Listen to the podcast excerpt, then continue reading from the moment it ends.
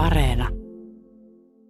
Täällä ollaan, eikä onneksi ole yksin, vaan paikalla ovat evoluutiobiologi Tuomas Aivelo ja erikoistutkija Jenni Lehtimäki. Ja tosiaan seuraavan parin tunnin ajan juttelemme loisista.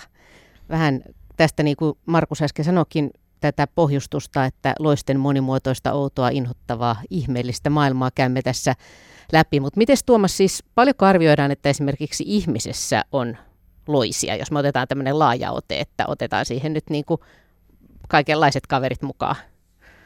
No jos loiset määrittelee sillä että ylipäänsä mikä tahansa eliö, joka on meidän kanssa, pienikokoinen eliö, joka on meidän kanssa läheisissä tekemisissä, elää meidän sisällämme, tämmöinen tavallaan viruksista suolista matoihin asti, niin sehän on, on satojen tuhansien, tai satojen tai tuhansien ää, lajien kokoinen, kokoinen porukka. Ihmisellähän tunnetaan aika hyvin se, se lois, lajista sen takia, koska sitä on tutkittu paljon. Mutta et, et, vaikuttaa siltä, että ihmisellä niitä on paljon verrattuna muihinkin lajeihin näitä näit loisia. Ja nyt kun meillä on vielä näin laaja aihe, että me ei suinkaan keskitytä vain ihmiseen, vaan myös kaikkiin muihinkin eläimiin, niin mehän ei tietysti tässä parissa tunnissa ehditä päästä kuin vähän vauhtiin. Miten siis loinen, sä sanoit jo vähän, niin miten loinen määritellään? Mikä on loinen? Määritelmästi loinen on jotain sellaista, mikä on, on haitallista meille. Et loinen hyötyy siitä, että se elää meidän sisällämme, käyttää meitä, meitä hyödyksi.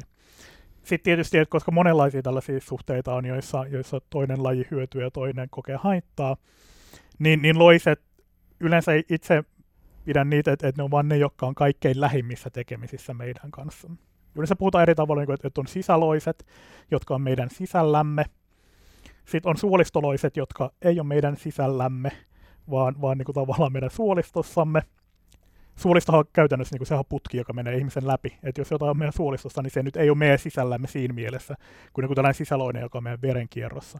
Ja sitten ulkoloisia, tällaisia punkkeja, hyttysiä ja muita, jotka on, on, on, on ulkoloisia ja on meidän ulkopuolellamme. Ja se oli aika hauska se, myöskin se, että mistä se loinen sana tulee alun perin se on, se on vanha itäsuomalainen sana, joka oli yksi tällainen määritelmä to, uh, siitä, että et, et erilaisista yhteiskuntaluokista. Ja loinen on tällainen, joka ei omista omaa, omaa tilaa eikä edes omaa, omaa taloa, missä asuu, vaan on tavallaan toisten nurkissa asuva. Et, et, et sikäli, niin että et, no siinä ei negatiivista suhdetta ole, mutta mut, mut siinä oli sellainen huono-osainen ihminen, ja tavallaan siinä yhteiskunnassa loinen. Ja, ja tosiaan nyt me puhutaan tässä ihmisistä, mutta tämä ei ole siinä mielessä lääketiedeohjelma, että ei kannata tänne soittaa ja kysellä siitä puolesta, vaan me puhutaan tästä loisten ihmeellisestä matkasta ja meidän yhteismatkasta ja kaikkien eliöiden matkasta, jossa siis kohta varmaan selviää, että miten järjetön määrä näitä loisia on ja miten moneen kertaan tämä loisten tarina menee ja miten vähän ehkä siitä toistaiseksi tiedetään, mutta mutta Jenni, sä oot tutkinut myös sitä toista puolta siis, että, että onhan näistä kavereista myöskin hyötyä, vai mitä? Joo, siis tota, äh, ihmisellähän on äh, hyvin paljon tämmöisiä seuralaisia, tämmöisiä näkymättömiä seuralaisia, joita nimitetään tämmöiseksi mikrobiomiksi, joka on meidän kehossa. Voiko sitä arvioida yhtä, että kuinka paljon? Tämmöisellä Kyllä. tavallisella aikuisella on esimerkiksi tai lapsella? Kyllä, sitä onkin, onkin arvioitu aika paljon ja tällä hetkellä arvioidaan, että meidän suolistossa olisi semmoinen puolentoista kilon ö, joukko näitä meidän seuralaisia, mutta sen lisäksi niitä on myös meidän iholla ja, ja kaikilla muilla ö, niin kuin vapailla pinnoilla, niin kuin limakalvoilla, nenässä ja vakinassa ja suussa ja keuhkoissa ainakin on näitä seuralaisia. Onko lapsilla ja aikuisilla saman verran? No tota, en itse asiassa tiedä, että kyllä niin tämä puolentoista kilon arvio on aikuisilla tehty. Että onko sitten lapsillakin yhtä paljon, niin tohon en osaa vastata. Mutta siis äh, se määrä on niin iso, että niitä voi olla enemmän kuin, kuin meidän, tota, meidän niinku, kehossa omia soluja vai? Niinkö? Joo, no tota, alun perin arvioit, että niitä olisi ollut jopa satakertainen määrä, mutta nyt nämä viimeisimmät arviot on enemmänkin niin, että yhtä paljon kuin on näitä meidän omia soluja, niin yhtä paljon on niitä mikrobisoluja, ainakin bakteereja meidän kehossa. Et me emme todellakaan ole yksi. Ei, yksin. ei olla yksilöitä todellakaan. Mutta, tota, mm, mutta siis tämä kysymys, mitä sä oot tutkinut viime aikoina, että näistä kavereista voi olla myös hyötyä ja itse asiassa se on hyvä, jos esimerkiksi iholla on paljon mikrobeja, niinkö? Voiko sen pelkistää näin? Joo, no tavallaan, tavallaan joo ja ei. Että, että kysy ei ole pelkästään määristä, vaan siitä, että minkälaisia siellä on. Että onko ne monimuotoisia ja onko ne just niitä tavallaan niitä hyviksiä, jotka siellä on. Eli tota, tavallaan monella tavalla sitä voi nähdä, että, että mit, mit, milloin se on hyväksi meille. Mutta siis sun väitöskirjassa olet tutkinut esimerkiksi koirissa, että kaupunkikoirissa oli enemmän allergioita kuin maalaiskoirissa. Niinkö? Joo, kyllä, näin, näin siellä oli. Ja siihen vaikutti myös tämä koiran omistajan elämäntyyli. Eli näillä koirilla, jos ne tota, eli semmoisessa perheessä, jossa oli siis paljon jäseniä tai oli muitakin eläimiä, niin silloin tota, sillä koiralla oli vähemmän allergioita. Ja tämä sama asia on todettu myös ihmislapsilla, että suuri perhe suojaa ja myös tämmöinen iso eläinkontakti, erityisesti maatilaeläimet, näyttää tarjoavan suojaa. No näistä meidän on tarkoitus nyt jutella siis hyviksistä ja pahiksista ja tästä laajasta loisten joukosta, varsinkin kun se käsitetään näin laajasti, että me otetaan tähän virukset ja bakteerit ja kaikki pienet kaverit mukaan ja sitten vielä tämmöiset isommatkin, niin, niin joukko on varsin laaja. Mutta miten esimerkiksi kesän aluksi, niin, niin Tuomas, jos sä katselet nyt vaikka istuskelet jossain järven rannalla, niin pystytkö näkemään sen luonnon rauhan semmoisena ihanana vai näet sä nyt niin kuin loistutkijan silmin siellä koko ajan, kun perhonen lentää ohi, että kuinka monta loistakin tuossa voi olla? pystyn yllättämään, pystyn nauttimaan kyllä sillai, sillai järvimaisemasta ja, ja, ja metsästäkin, että kyllä se tarvitsee vähän sillai asennoitumista siihen, että et, et näkee. Mä täytyy myöntää, että mä näen, mä näen yhä paremmin, niin kuin, mä näen muurahaisia kaikkialla. Aikana te gradunin muurahaisten kanssa, niihin tuli sellainen niin kuin tavallaan sellainen search image, sellainen, että tunnistaa muurahaisen missä tahansa. Ja, ja, ja niitä mä näen suomalaisissa metsissä kamal, kamalat määrät. Loisi ei ole tullut sellainen. Mä oon tutkinut nyt eläinten sisällä olevia asioita. Niin niitä ei näy niin hyvin. se on vain se tieto. Mutta siis tota... Vähän miettii, kun niin näkee oravan, että et, et, et tietää, että esimerkiksi oravalla suhteellisen paljon loisia. Niin kyllä sitten tulee vähän sellainen, niin kuin sellainen olo, jos näkee oravan. Mut, et, et. Tuleeko sullekin siis vähän semmoinen inhottava olo loisista vai? Äh, ei. J- joo? E- ehkä joo, joo, kyllä, kyllä yli, jo, joistain, tai sellainen, että et, et, niinku, et, et, et mä teen työkseni sitä, että et, et, et elä, availen esimerkiksi eläimiä, katson mitä niiden suolistosta löytyy. Ja sit, sit, sit, jos siellä on niinku, joskus on tuoreempia näytteitä, jossa ne loiset on vielä elossa siinä kohtaa. Niin kyllä siinä yhden heisimadon niin sellaista liikehdintää seurasin siinä Petrimaalialla, niin tuli sellainen vähän iljettävä olo. Mutta sä oot kirjoittanut kirjan myöskin Loputtomat loiset, jossa sä kirjoitat, miten kiehtova – tämä maailma on. Onko niin siis, miten itse asiassa molemmille tämä kysymys, onko niin, että tutkijat, luonnon tutkijatkin on niin kuin yllättävän myöhään tajunnut tämän loisten ison merkityksen? Onko se niin, että se ei ole oikein niin kuin ollut kiinnostava aihe? No mutta lo, loiset ehkä siis siinä mielessä, että tavallaan et, et, et itse oma, oman urani aloitin just niin isoimmilla niin suolistomadoilla.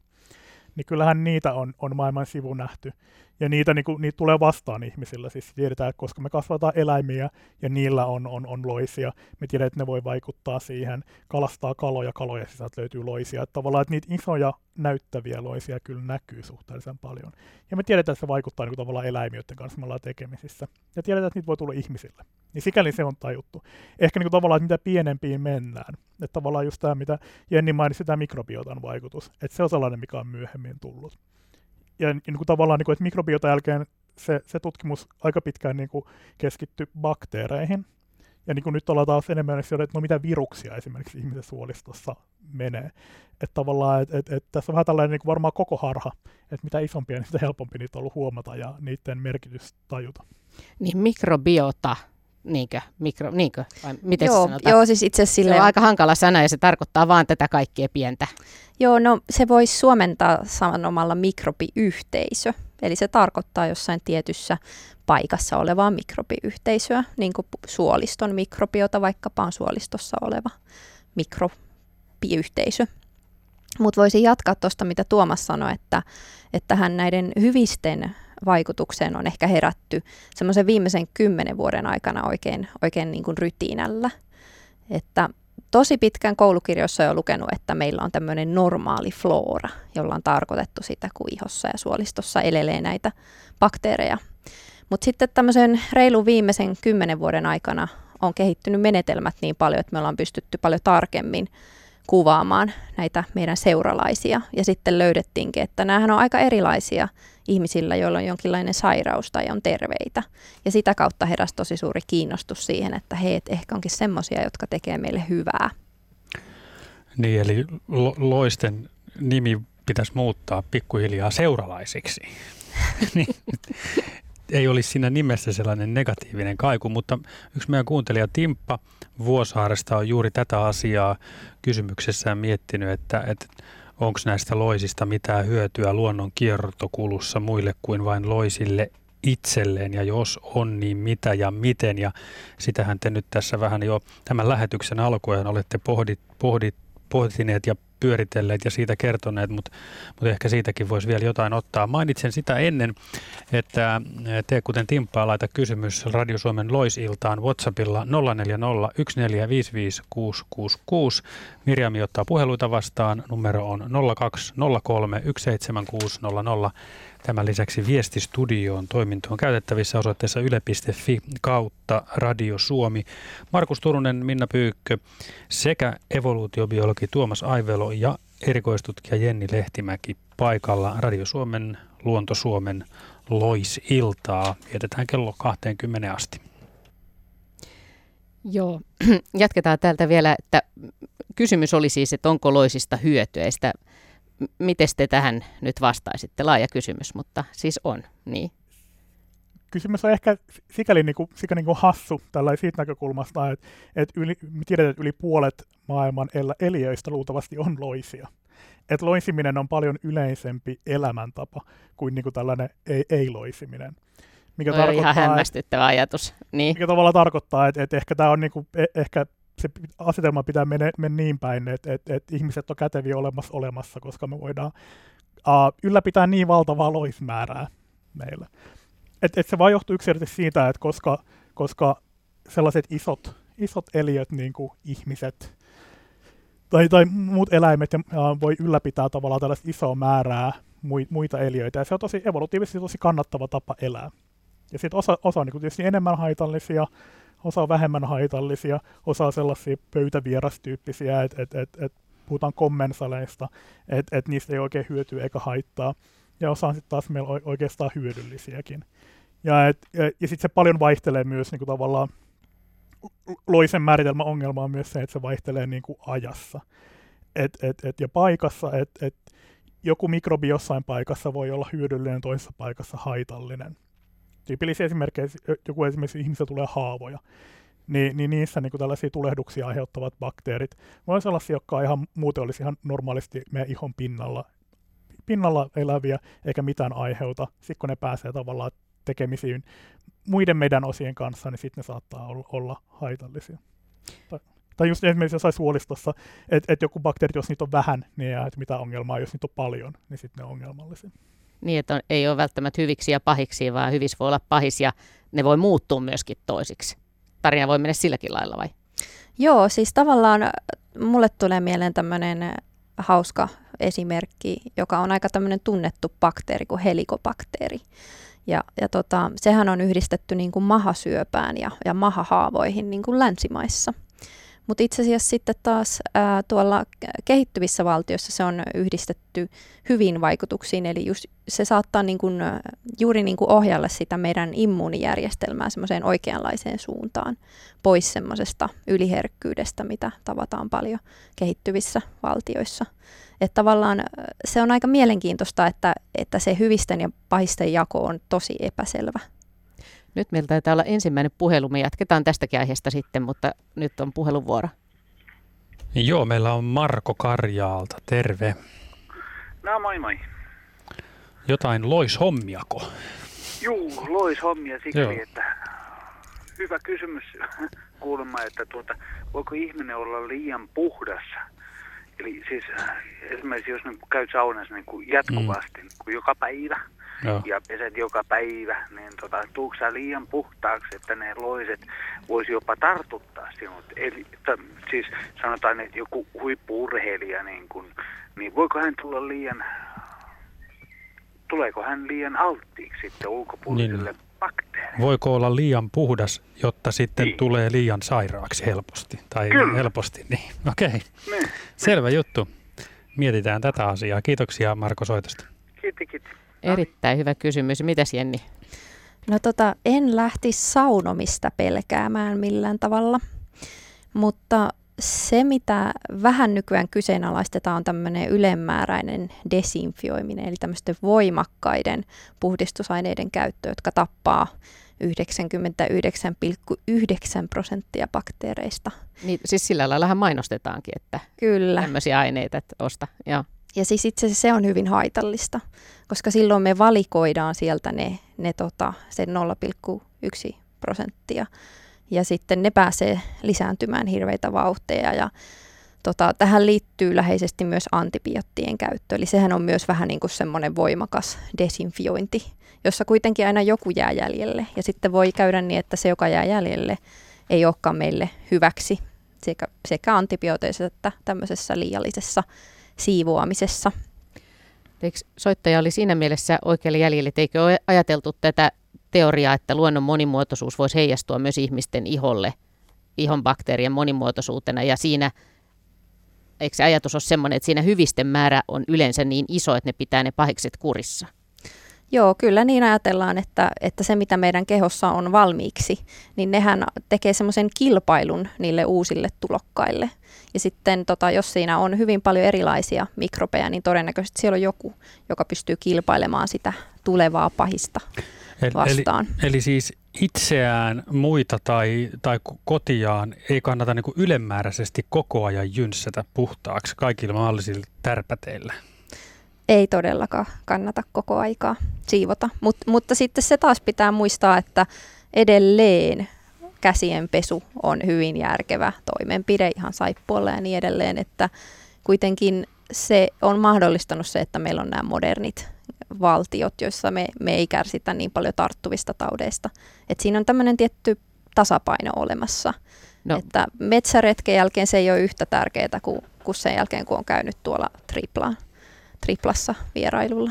Okei, eli että metsässä voi suht huoletta nuolaista kiveä, mutta metron lattia ei kannata alkaa nuolla. Joo, no tota, tässäkin voi olla monta. Miten tähän vastaa? niin. Niin. Niin, no en lähtisi metron lattia nuolemaan ja tota, itse en nuole kiviäkään metsässä, mutta sitten on esimerkiksi sanottu, että esimerkiksi tämä tämmöisten pikkulasten niin kuin tarve jotenkin laittaa kaikki mahdollinen suuhun ja maistella niitä, niin että ehkä siinä onkin jonkinlainen järki, että, että ne saa sieltä sitä altistusta, johon niiden täytyy tottua siinä niin se on elämässä. tavallaan evoluution myötä kehittynyt semmoinen, että siinä vaiheessa hommataan niitä pöpöjä. Niin, niin se saattaa olla, joo. Joo, mä oon kuullut samaa ehdotusta. Mutta entäs sitten nyt tämä outo koronakevät, jota olla- ollaan eletty, niin olla- ollaan me nähty kuvia, jossa siis desinfioidaan katuja ja puita ja kaikkea mahdollista. Että voiko tämä nyt lisätä meidän pöpökammoa ja kääntää tämän kelkan jotenkin hassuun suuntaan? Mä oon tosi paljon ihmetellyt tätä katujen desinfiointia ja mä en kyllä keksi sille tieteellistä syytä. Tiedätkö Tuomas jotain? Ei, en osaa sanoa, ei, ei, ei kuulosta järkevältä myöskään niin kuin mun korviini. Siinä on tavallaan, että Jenni sanoi hyvin mun mielestä niin kuin tavallaan tämä tietty tasapaino, koska ihmisethän on niin kuin tavallaan, että se miten me eletään on aika luonnoton siinä mielessä, että, että jossain Helsingissä on reilu miljoona ihmistä hyvin tiheessä. Niin sehän luo niin kuin tavallaan, niin kuin, että jos ajatellaan näitä, lo- epämiellyttävämpiä taudinaiheuttajia, niin sehän luo, hyvät mahdollisuudet, että ne leviää tehokkaasti. Ja niin kuin tavallaan, että meillä on monia tauteja on olemassa.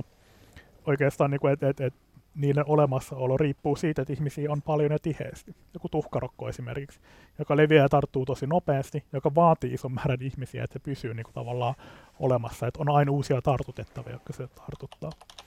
Niin tavallaan, että, että, että myöskin meidän yhteiskunnat on rakentunut aika siihen, että meillä on aika hienovaraiset nämä, niin kuin nämä hygieniajärjestelmät. Lähtee ihan sillä viemäröinnistä ja sillä käsien pesun ja kaiken muun kautta, joka on tavallaan välttämätöntä sille, että nämä yhteiskunnat pysyy ja ettei, ettei me kuolla pois. Jossain 1800-luvun lopussa New Yorkissa oli sellainen tilanne, että New Yorkissa kuoli enemmän ihmisiä kuin syntyi.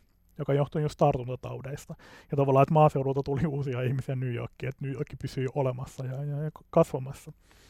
Ja niin kuin tavallaan tosi monet eri asiat on tämän pohjalle, niin kuin meidän yhteiskunta on rakentunut oikeastaan sen pohjalle ja kehittynyt siihen suuntaan, että ihmiset ei kuolisi kauhean paljon kaupungeissa.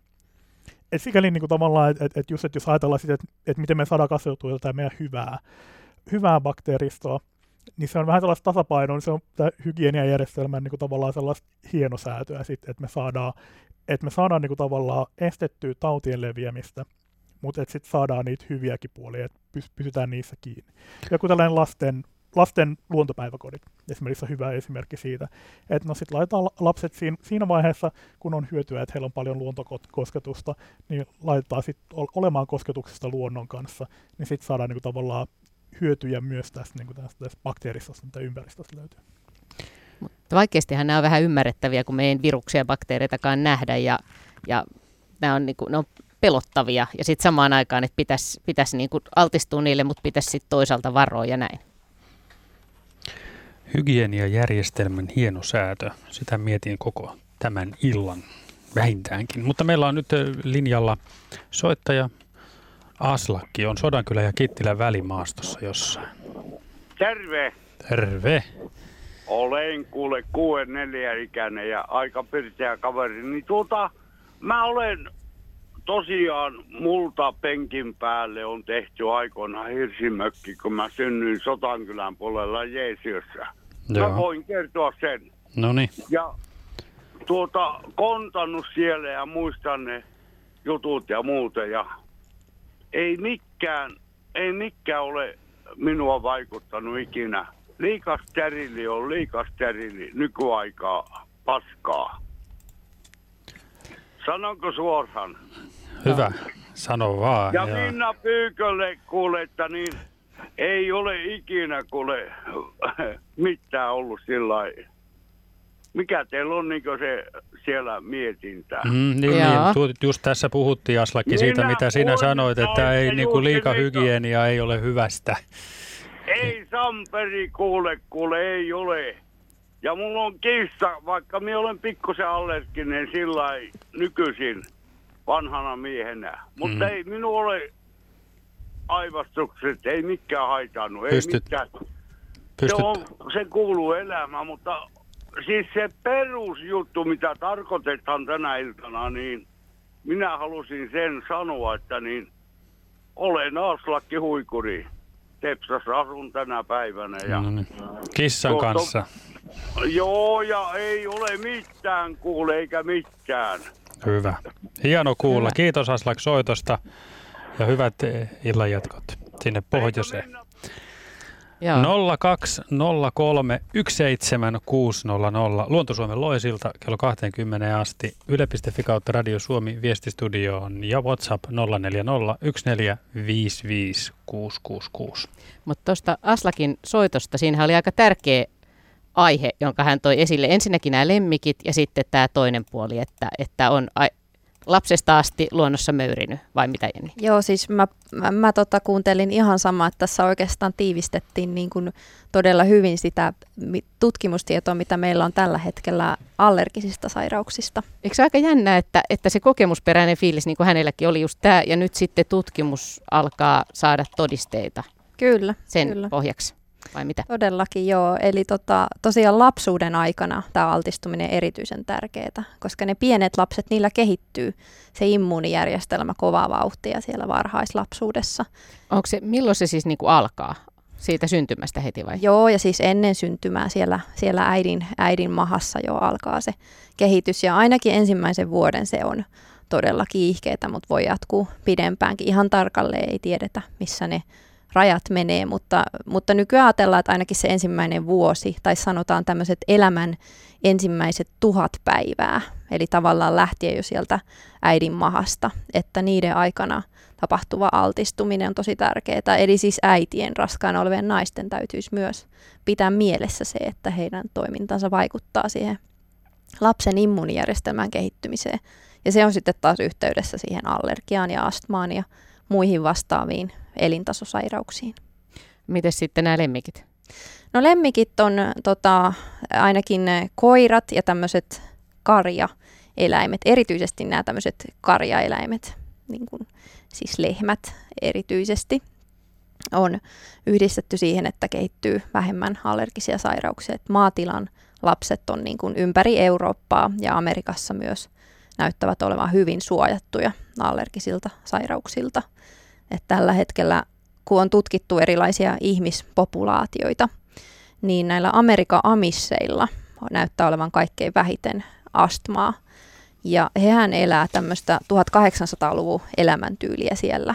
Eli tota, maata viljellään hevosilla ja pikkuvauvat otetaan mukaan navettaan ja, ja niin edelleen. Eli he altistuu hyvin paljon eläimille, mutta myös kaikelle muulle, heinälle ja niin edelleen. Tar- tarkoittaako tämä erikoistutkija Jenni Lehtimäki käytännössä sitä, että tehomaatalouden myötä maaseudun lapset tarvivat enemmän astmapiippua?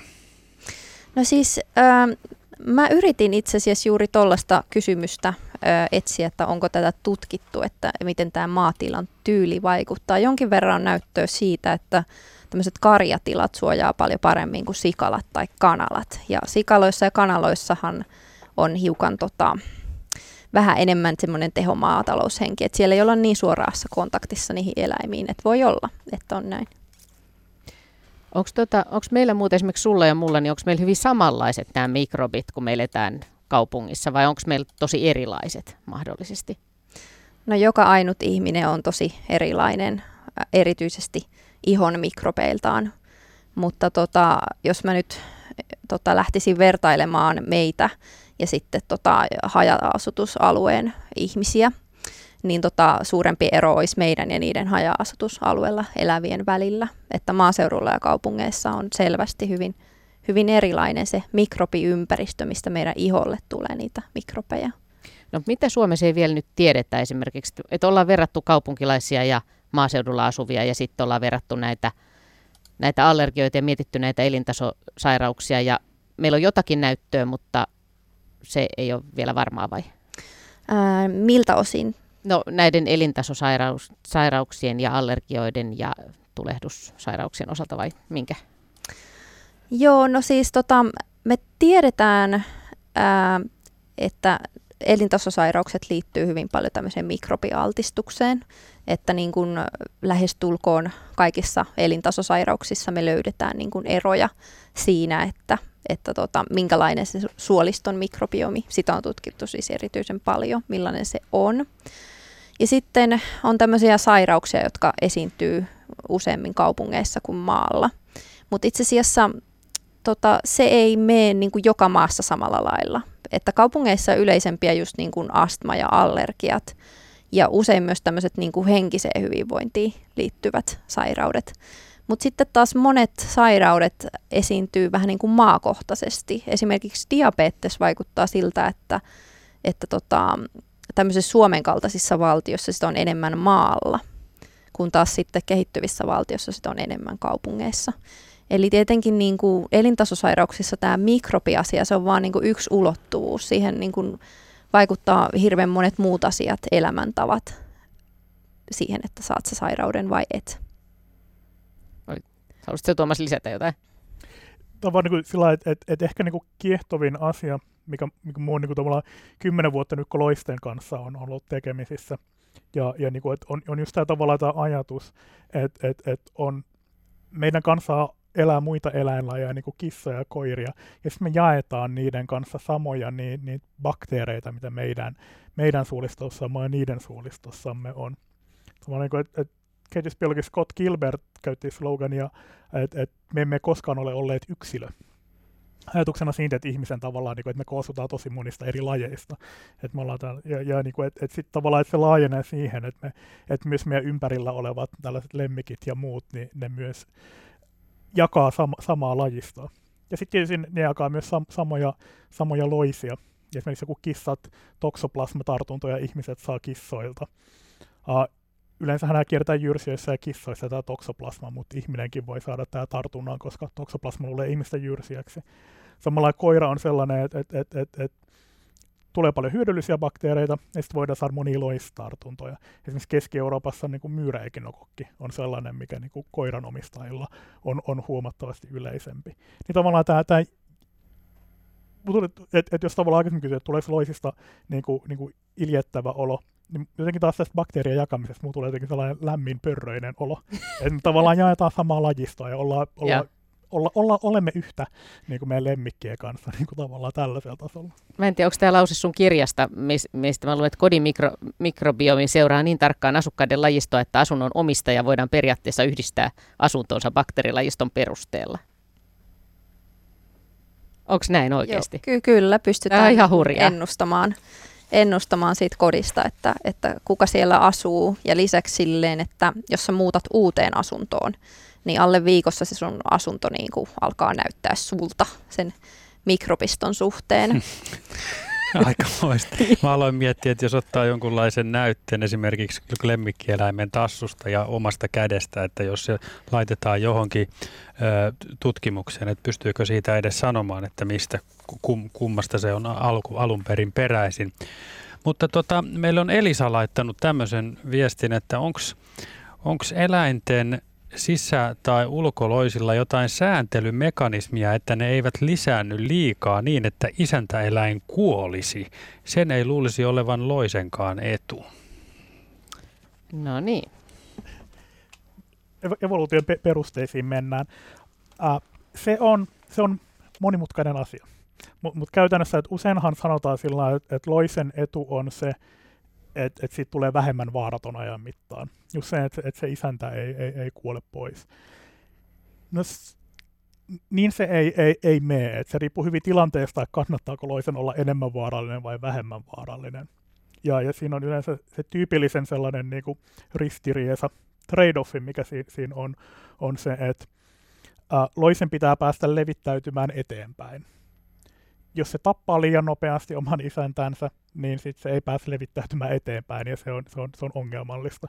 Kaikki tavallaan taudinaiheuttajat, mitä me nähdään, me, me nähdään sen takia, koska, koska ne ei ole kuollut vielä pois. Tämä on tällainen yleinen niin kuin tavallaan, tavallaan evoluutiobiologinen totu, totuus maailmasta, että, että me nähdään vain menestyjiä tavallaan niin kuin ma- maailmassa. Ja sitten jo, joissain tapauksissa, vähän riippuen tapauksista, mielenkiintoinen esimerkki on esimerkiksi jäniksen virukset, ää, jos ajatellaan tai kaniinia e-, ennen kaikkea. Helsingissä oli vireä ja hyvinvoiva kaniinikanta, joka sitten vuonna 2016 käytännössä kuoli Helsingistä kokonaan pois, koska tällainen RHD, Rapid Hemorrhagic Disease-virus, uh, levisi yli, yli tämä kaniinipopulaation. Ja, ja se tappaa hyvin suuren osan käytännössä kaikki kanineista, jotka saa tartunnan, niin kuolee siihen. Ja, ja oikeastaan niin kuin Helsingissä kaikki kaniinit kuoli, niitä jäi jäljelle vaan niin sit pääkaupunkiseudulla sellaisilla paikoilla, missä kanineja oli niin vähän, että tavallaan että ne ehti kuolemaan ennen kuin tartuttamaan seuraa, seuraavia. Ja, ja kanineet äh, tartuttaa myös toinen virus, tällainen myksoomavirus, joka käytännössä toimii hyvin samalla tavalla, ja, ja se myös tappaa hyvin tehokkaasti kaniineja. Mutta se ero, mikä niissä on, että et RHD-virus voi levitä myös kuollesta kaniinista eteenpäin. Myksooma leviää vain elävästä kaniinista toiseen. Ja siinä on huomattu, että tämä RHDn tappavuus säilyy suurin piirtein samana, koska se leviää, leviää hyvin myös niin kuin tavallaan kuole, kuolleista kanineista eteenpäin. Kun taas myksomassa on huomattavasti vahvempi tavallaan luonnonvalinta, että se ei tapa niin tehokkaasti, että se pystyy la, la, leviämään eteenpäin. Joten myksomaviruksissa se tappavuus, että kun se ampuu uudelle alueelle, niin se näkee aika nopeasti laskemaan sen jälkeen. Et se hyvin paljon niin tilanteessa, että miten se leviää, mit, että se vaikuttaa, miten, miten vaarallisia virukset on. Yleensä esimerkiksi hyttyslevitteet taudit on yleensä aika, aika vakavia, joka johtuu siitä, että, että no se on kätevää sille, sille äh, taudin aiheuttajalle, että et, et, et ihminen, jota se hyttynen käy pistämässä, on, on vähän heikommassa kunnossa eikä jaksa lätkiä kaikki hyttysiä, joita siinä ympärillä on. Jos ottaa esimerkiksi malariaa, niin sehän on kätevää, että ihminen sairastaa malariaa ja, ja ku, kuumehorkassaan makaa sängyssä ja sitten sit joku hyttynen voi käydä pistämässä ja sitten se malaria pääsee leviämään niin taas seuraavaan ihmiseen. Verrattuna sitten taas johonkin sellaisiin, sellaisiin esimerkiksi joku hengitysteitse leviämät taudit, jo, joille on huomattava kätevää, että ihmiset tapaa toisiaan. Että ne ei saa ihmistä niin huonoa kuntoa, etteikö ihminen lähtisi kotoaan ja, ja, ja, ja kauppaan tekemään ostoksia ja sitten levittäisi niitä tauteja eteenpäin. Ja se riippuu myös siitä, että miten eri, eri loiset ja taudit, taudit, taudit leviää. No tiedetäänkö sitä, että kuinka kuinka vanhoja nämä taudit on, niin kuin, että onko ne ollut ihmiskunnan mukana alusta asti, tai mitkä on niin kuin, hyvin vanhoja loisia, jotka on hengannut meidän kanssa, niin kuin kulkenut meidän kanssa tätä tarinaa ihan sieltä alkulähteiltä jostain Afrikasta? Kyllähän ja etenkin tavallaan mitä isompi, kun mennään johonkin suolistomatoihin, niin ne saattaa olla pitkään, pitkään meidän kanssaan. Ja, ja joista ei tiedetä, koska ne tavallaan, koska niistä on tullut meidän seuralaisiin. Uh, hyvä esimerkki on myös niin kihomato, joka on ollut ihmisen kanssa tosi pitkään. Kihomatohan on sellainen, että, että, että elää, elää suolistossa. Naaras tulee yöllä, yöllä ää, peräaukosta ulos ja siihen peräaukon ympärille munii. Ja sitten sit unenpöpperöinen ihminen tuntee kutinaa ja rapsuttelee ja sitten sit käsiin tulee kihomadon munia ja se leviää sillä eteenpäin seuraaville ihmisille. Ja tämähän on tosi kätevä tapa niin kuin madon levitä sellaisia, että ajattelee niin metsästä ja keräilijä ihmisiä. Että ei jää mihinkään yhteen paikkaan, vaan se mato pysyy koko ajan tavallaan niin kuin ihmisten suolistossa ja käsissä mukana. Ja se toimi tosi, tavallaan tosi hyvin metsästä ja keräilijän vaiheessa.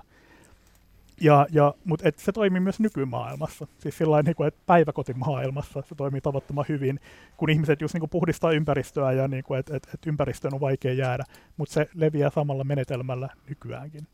Että et se tavallaan, että et, et, et joku niin kuin on sopeutunut hyvin siihen ja tähän. Nyt meillä taitaa olla seuraava puhelu odottamassa. Kyllä vain.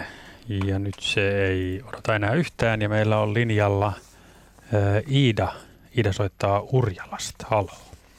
Halo. Joo. Kuuluuko sinne? Kyllä kuuluu, ole hyvä. Loistavaa.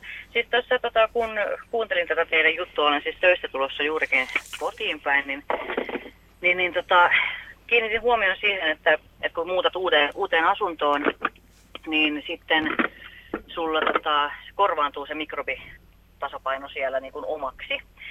Niin, niin kuinka kauan kestää, kun sä lyöt hynttyyt yhteen jonkun ihmisen kanssa, että se, ne mikrobikannat sekoittuu?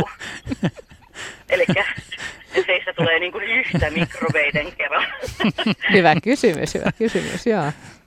No niin, Jenni. Joo, tota, ää, aika kiva tutkimusaihe. En, en ole lukenut tästä tutkimusta, mutta semmoinen pussailututkimus on kyllä tehty.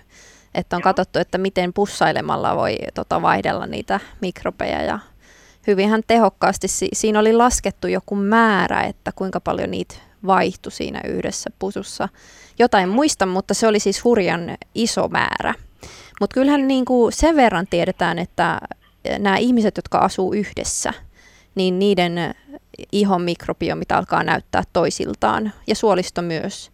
Ja sitten vielä sen lisäksi ne alkaa näyttää myös koiriltaankin. Eli, eli koirakin alkaa olla vähän samanlainen. No niin. Se oli mielenkiintoinen tutkimus, kun tehtiin jollain se roller joukkue. Roller on sellainen urheilulaji, että jos, jos, jos mennään niillä, niillä rullaluistimilla ympyrää ja törmäillään tosi paljon, niin niillähän se joukkue, sama joukkue alkoi muistuttamaan ihonsa mikrobiostoltaan aika nopeasti toisiaan, kun vähän aikaa törmäilee niin urheilu, onko se, siis, onko se jollain lailla kaikkien sekoitus vai, vai tuleeko joltain enemmän kuin jo toiselta? Siin, siinä tapauksessa, roller tapauksessa ainakin oli sillä että se oli aika sekoitus hämmästyttävää ajatella tällaistakin. Joo, erittäin hyvä kysymys oli. Joo, tuli vaan mieleen tästä näin, kun tosiaan Joo. olen juurikin, siis muutettiin miehen kanssa yhteen jo muutama vuosi sitten, mutta vaihdettiin asuntoa viime vuonna ja sitten saatiin lapsi vielä kaiken kaupan päälle ja meillä on kissa. Niin mä rupesin miettimään, että kaikki me ollaan niin kuin samassa symbioosissa tällä niin, hetkellä. Niin, niin. että sä voit sanoa, että sun kaappi ei tule meille, mutta sä et voi, sä et voi estää niitä mikrobeja tulemasta. Nimenomaan just tämä, niin, jep, että niin kuin kaikki on vähän niin kuin samaa sitten keskenään. Mutta hei, kiitos tosi paljon. Tämä kiitos. oli erittäin loistava. Kiitos, kiitos kysymystä. Kiitos. Moikka. Yes. Iida Urjalasta soitti meille tällaisen hauskan ja terävän nokkelan huomion. 020317600. Radio Suomessa puhutaan loisista. Luontosuomen loisilta kestää tuonne 20 asti. Joo, tota, no tuli tuosta kysymyksestä mieleen itse asiassa, että miten Tuomas, onko maailman loistutkijat, kun säkin olet pitkään ehtinyt loistutkijana olla, niin onko ne huumorintajusta väkeä, kun tämä aihe on kuitenkin tällainen? Minkälaista joukkoa on ne, jotka hakeutuu loistutkijoiksi? Aika usein siis sillä että, että, että monissa tapauksissa niin että, että, että, että kauhutarinoiden kertominen on yleistä niin kuin tavallaan tällaiset Ai, ai loiskauhutarinoiden vai? Kuinka ällöttäviä tarinoita roisista oikein ollut. Niin kyllä niitä ainakin kerrotaan paljon siinä porukassa. Mulla itse on kauhean vähän mitään ällöttäviä tarinoita, että yleensä mä aina häviölle aina näissä, näissä tarinoissa. Joo. Mutta sä oot siis tehnyt Madagaskarilla, että olette molemmat käynyt Madagaskarilla, eikö niin?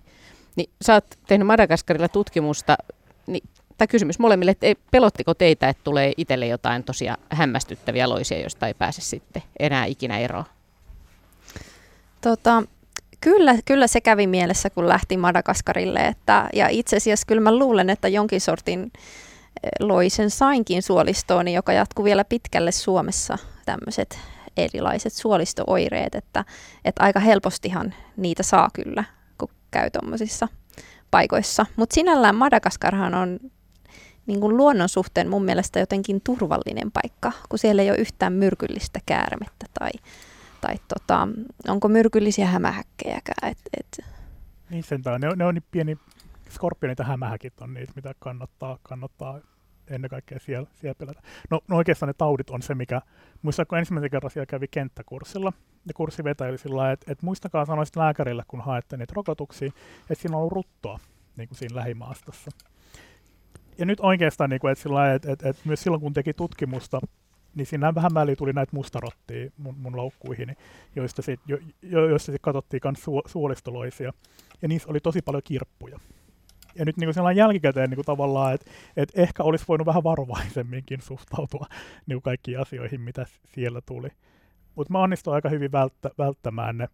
Sanoin kaikille, kaikille opiskelijoille, jotka siinä matkassa, että tärkeintä on sillä että et, et muistaa pestä käsiä, puhdistaa aina, aina haavat ja, ja ei harrasta suojaamatonta seksiä.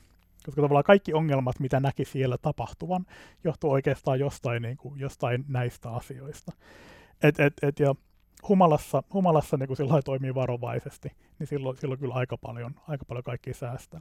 No suoli, suolistotartunnat on varmaan sellainen yleisin, mitä siellä sitten tapahtuu, mutta niistä yleensä pääsee eroon. No meillä kohta tulee merisää, mutta miten siis, mitä te olitte tutkimassa? Sä, sä olit tutkimassa niitä hiirimakeja.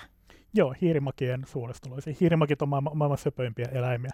Ne on sellaista uh, ruumipituudeltaan 10 sentin mittaisia puoliapinoita. Valtavat silmät ja valtavat kädet, joilla ne tarttuu kaikkiin, kaikkiin asioihin. Ne, ne elää kymmenen vuotta suurin piirtein, suurin piirtein samassa paikassa, että ne on reviiritietoisia, mikä tarkoittaa, että me pystytään samoja yksilöitä seuraamaan vuodessa toiseen ne tykkäsi tavattomasti banaaneista. Ja sitten kun laittoi niinku loukkuun banaanin, niin hiirimakit tuli sinne. Yleensä aina sama yksilö tuli aina samaan loukkuun joka, joka yö. Et, et niitä oli, ja sitten just tutkittiin sitä, niinku sitä suolistoloisyhteisön, otettiin ulosten näytä ja katsottiin aina, että mitä matoja, minkä madon munia löytyy sieltä ulosten näytteestä. Niin, että sä hiippailit sademetsässä öisin, koska ne liikkuu siellä Joo, me, me viritettiin, viritettiin ne, ne loukut just ennen auringonlaskua, ja pari tuntia auringonlaskun jälkeen käy, käytiin siellä se, se, oli, se oli biologille, joka siellä avaraluontonsa aikana lapsena katsonut, niin se pääsee niin kuin öiseen sademetsään tekemään töitä, niin se oli loistava, loistava kokemus. Niin, ennen sademetsää kaikki ne äänet ja kaikki se. Ja sitten vielä se, että miten siellä, miten siellä oli työskentely, kun tavallaan, että aloitettiin siinä kohtaa, missä kuivakausi oli loppumassa, jolloin oli niin kuin aika hiljasta. Ja sitten sit sadekausi lähestyi ja niin kuin kaik, kaikkien eläinten määrä lisääntyy. Et, et, niinku, et, et, et enemmän hyönteisiä, en, enemmän kaskaiden ääniä, enemmän sammakoiden ääniä. Sitten se on ihan huumaava se meteli siellä niin kuin tavallaan sit, sit kun sadekau- sadekauden alkaessa. No, m, tota, jäikö näistä hiirimakeista mieleen jotain erityisiä yksilöitä? jäi. Mä, me annettiin kaikille niille, niille nimet, niin, niin niillä. Uh, mun lemppareet oli, oli, oli Ritva, Ritva lähinnä sen takia, koska Ritva, Ritva oli, oli, tosi paljon loisia.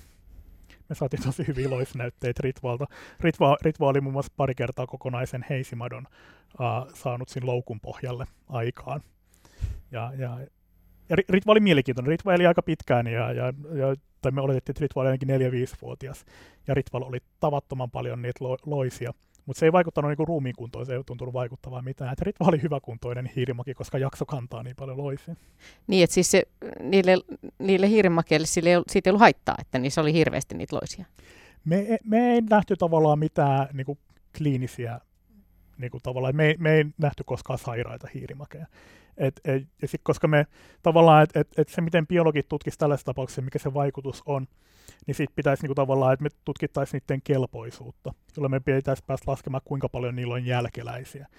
niin se olisi tavallaan se, millä me mitattaisiin, kuinka paljon se on vaikutus niin loisilla. Mutta mut sitä me ei päästy tutkimaan, koska, koska pieni eläimiä, joiden pesäkolot on jossain sademetsässä, niin me ei päästy niihin käsiksi. Niin me ei sikäli, sikäli tiedetä, että mikä se niin vaikutus niin loisilla niihin on. Mutta siis, että et, kaik, et sukkulamato esimerkiksi oli kaikilla hiirimakeilla. Et kun sadekausi alkaa, niin jokaisella oli niitä. Niin että et, et sinänsä se ei tavallaan, niin että et, et, se ei voi olla kauhean suuri se vaikutus, mikä niillä on. No minkä takia oli mielenkiintoista tutkia loismielessä näitä hiirimakeja? Siinä on ennen kaikkea se, että me ei oikein tiedetä, että miten niin kuin yksilöiden sisällä se loisyhteisö muodostuu. Koska me päästiin samoja yksilöitä seuraamaan vuodessa toiseen, ja me saatiin niin kuin Napoleonilta esimerkiksi saatiin 64 näytettä, niin me 64 niin kuin ajankohdassa saatiin selville, että mikä se loislajisto siellä sisällä on. Ja, ja niin kuin sitä ei ollut oikeastaan aikaisemmin kovin paljon, kovin paljon tutkittu. Että just se, että sisäinen maailmamme, että, että miten se muuttuu ja miten se loislajista muuttuu siellä. No miten Jenni, mitä sä olit tekemässä Madagaskarilla? Mä olin silloin biologian opiskelija. Mä olen siis myös ekologia, evoluutiobiologia. Meillähän oli siellä tämmöinen luonnonsuojelubiologian kurssi, johon mä osallistuin. Ja Tuomas oli sitten yksi siellä tämmöinen, joka näytti meille, että millaista se oikea tutkimus siellä oli. Ja tosi hyvät muistot on kyllä siitä. Mutta sä sen jälkeenkin miettinyt tätä luonnon monimuotoisuutta, niin miltä susta tuntui se sademetsän monimuotoisuus Madagaskarilla? No olihan se todella, todella semmoinen huumaava ja ei siellä kyllä nukkumaan voinut mennä ilman, ilman korvatulppia, että, että meteli oli öisin kyllä valtava ja, ja tosi isot vaihtelut ää, vuorokaudenkin suhteen, että miltä sieltä näytti ja tuntui ja haisi ja niin edelleen. Joo. Aika hyvä lähtökohta varmaan kaikenlaiselle tutkimukselle. Nyt tota, hetken kuluttua on merisään aika ja sitten me jatketaan loistarinoita. Just ennen merisäätä juteltiin tästä luonnon monimuotoisuudesta Madagaskarilla, mutta miten laajemmin niin luonnon monimuotoisuus liittyy näihin loisiin? Aika laaja kysymys tämä parin minuuttiin. Tai, tai ehkä jos varsinkin nyt viime aikoina, kun ollaan huolestuttu tästä monimuotoisuuden vähenemisestä, niin, niin, niin miten te tästä näkökulmasta ajattelette sitä? Se on sellainen, mitä tutkitaan nyt tosi paljon, koska se, se on tavallaan se muutos, mitä maailmassa on tapahtumassa. Että et, et monimuotoisuus on vähenemässä merkittä, merkittävästi. Ja ain, ainakin niin kuin tautien suhteen ajatus, ajatus on se taudin aiheuttajien suhteen, että, että se altistaa meitä yhä enemmän ää, tartunnoille. Ja se johtuu just siitä, että tavallaan koska on yksipuolisempia eläinyhteisöjä, niin sitten helpommin, että kun sieltä tavallaan tapahtuu tällaisia, kun siellä lisääntyy loiset tulee tällaisia yli, ylivuototilanteita, että ne levi, pääsee leviämään muihin lajeihin, niin sitten yleensä ihminen on siinä sillä saamapuolella aika usein. Ja se liittyy paitsi luonnon monimuotoisuuden väheneminen, myös sellainen niin kuin elinympäristöjen pieneneminen, ää, pirstaloituminen, että ihminen on yhä enemmän niin kuin tavallaan tekemisissä vi, ää, villien eläinten kanssa, niin se vaikuttaa siihen. Tai sitten meidän kotieläimet, on, on tekemisissä niiden kanssa ja, ja ne on tavallaan sellainen välietappi, jos tauteja leviää sitten ihmisiin. Mitäs Jenni? No elintasosairauksien kannalta, kun tätä katsoo, niin kyse on niin kuin oikeasti todella isosta asiasta. Eli tavallaan biodiversiteetti niin kuin ylläpitää ihmisen hyvinvointia monella tavalla. Ja sitten niin kuin viime aikoina on alkanut tulemaan tämmöistä tutkimusnäyttöä siitä, että biodiversiteetti itsessään jollain ihmeellisellä tavalla tukee meidän immunologian toimintaa. Esimerkiksi Uudessa-Seelannissa on havaittu, että, että kun lasten kodin ympärillä on paljon erilaisia ekosysteemejä, niin heillä esiintyy vähemmän astmaa. Ja voi tosiaan olla, että tämä liittyy juurikin näihin mikrobialtistukseen, eli sitähän on jo hyvin paljon olemassa näyttöä, että mitä on luonnollisempi on elinympäristö, niin sitä enemmän on altistusta erilaisille mikrobeille, joka sitten näyttää suojaavan ää, näiltä allergisilta sairauksilta. Mutta siinä saattaa olla myös muita puolia. Esimerkiksi on löydetty, että tämmöinen laajempi altistuminen erilaisille allergeeneille, eli näitä allergeeneja voi tulla esimerkiksi näistä erilaisista kasvilajeista, niin tämmöinenkin saattaa olla hyväksi silloin varhaislapsuudessa. Eli että sekin voisi estää tämmöisten sairauksien kehittymiseltä. Eli vaikuttaisi, että mitä monimuotoisempi on ympäröivä luonto, niin sitä parempi se olisi ihmisille. Kyllä, kyllä siltä vaikuttaa. Ja varmaan tietysti monelle muullekin lajille, mutta tässä nyt aika ihmiskeskeisesti tietenkin tätä asiaa ajatellaan. Nyt itse asiassa me varmaan puhutaan tästä vielä seuraavallakin tunnilla, mutta tässä kohdassa uutiset ja sitten jatketaan taas loisiltaa ja meille voi tosiaan soittaa ja lähettää loisaiheisia kysymyksiä, niin sitten palataan niihin hetken kuluttua. Ensimmäiseksi otetaan puhelu. Tehdään niin, otetaan tähän Petri Jyväskylästä linjalle ihan saman tien. Haloo, Petri. Halo, halo. No niin, olepa hyvä. Joo, siis jäin kuuntelemaan. Ensinnäkin kiitos mielenkiintoisesta ohjelmasta. Tähän on, ei olisi voinut kuvitella, että joku loiskeskustelu jaksaisi kauheasti mm-hmm. kiinnostaa, mutta kyllä kiinnostaa. ja tuota, tuota, tuota, aiemmin puhuitte siitä, miten vastasyntynyt lapsi saa, saa niin kuin immuniteettia tai pärjää vähän niin kuin kaikkea vastaan, niin mä olen ollut muutaman, takavuosina muutaman kerran ää, töissä maissa, joissa, joissa tuota niin, hygieniataso tai, tai tämmöinen ajattelu ei ehkä ole ihan samalla tasolla kuin täällä. Ja siellä on, siellä on ollut tapana toisinaan, että kun kylään syntyy lapsi, niin äidit tulee onnittelemaan, joskus jopa miehet, vastasyntyneestä. Ja sitten siinä samalla käynnillä niin käytetään pikkurilliä tai etusormea sen vastasyntyneen suussa. Ja voisi kuvitella, että se, se niin kuin syntymä itsessään on ollut jo jonkunmoinen koettelemus, mutta se, että kun siitä on selvinnyt, niin, niin tota, se, että selvii siitä, kun kyläläiset käy kylässä, niin se on vielä isompi. Niin onko tässä kyse niin kuin tavallaan rokottamisesta tai, tai jonkun loisten levittämisestä tai mistä?